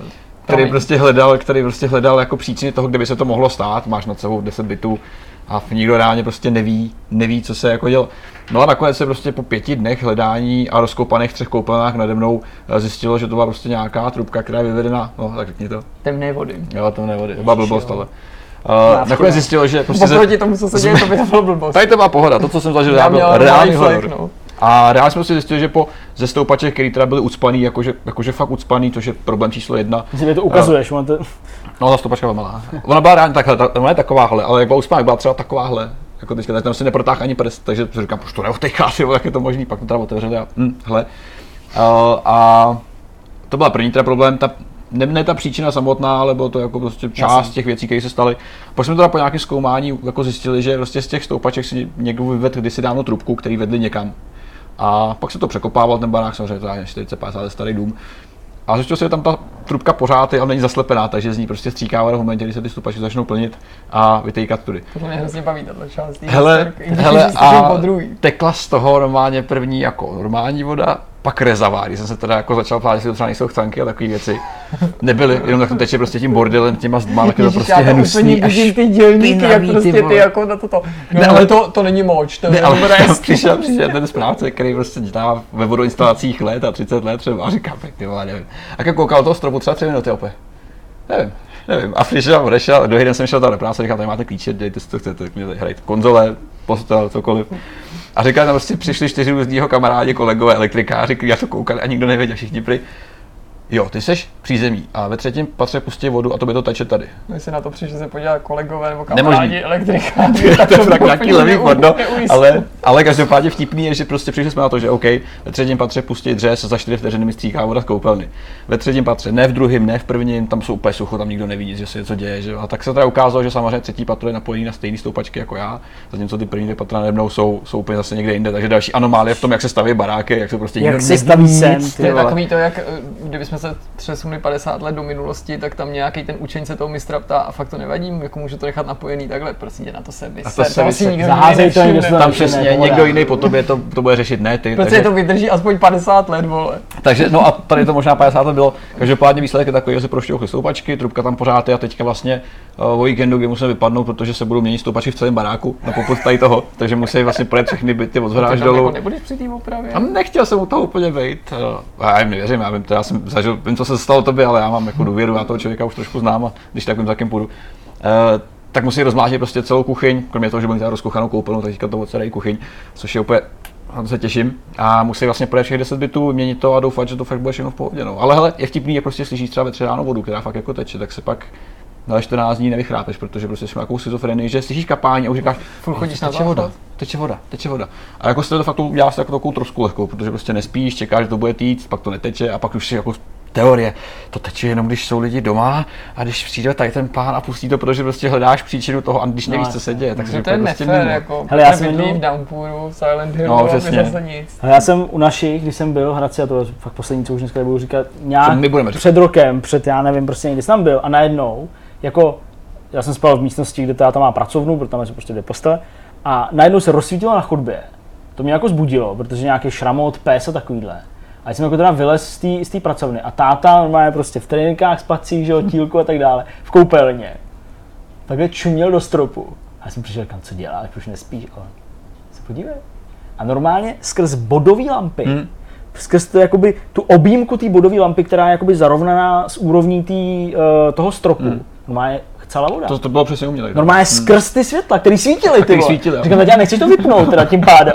Jo, vlastně vidíš, to mě nenapadlo, tak to vypnu. A normálně skrz tohle, normálně chcela voda. A pak se ráno se dozvěděl, že tam tam, že se někomu vytopilo nějakou nahoře. Sádrokartonovou asi jako No, to je- No, to je takový, snížený tam je to snížený jakoby strop, v tom jsou zasazený ty, No, ty no, světla a prostě skrz tohle tekla. Ale Že to byl ono- prout, To, je, to se stalo přesně mě první den úplně šš, ze stropu, říkám, to je nějaký poltergeist, tak to, to nemá být, tak mi to teda jako vytřískalo pojistky asi až tři dny potom, a jsem svítilo, fungovalo, říkám, pohoda, prostě to vyhoří, a co se může ty koupit, stát horší. Je tam voda, to, že se to uhasí. Jo, takže prostě, hele, je to, je to sádrož, tam jsou nějaký profily, tam jsou nabodaný ty bodovky, tak to prostě vytejká. Přesně, Jako, pohoda, dobrý, pohoda. Jak jsem si takhle svítil, koukal jsem si do toho, vytíral mopem a jezdil po baráku, jak takhle já, tak jsem se naučil věci. No, hele, Nicméně, často ukončit, už máme Určitě. posledních pár vteřin.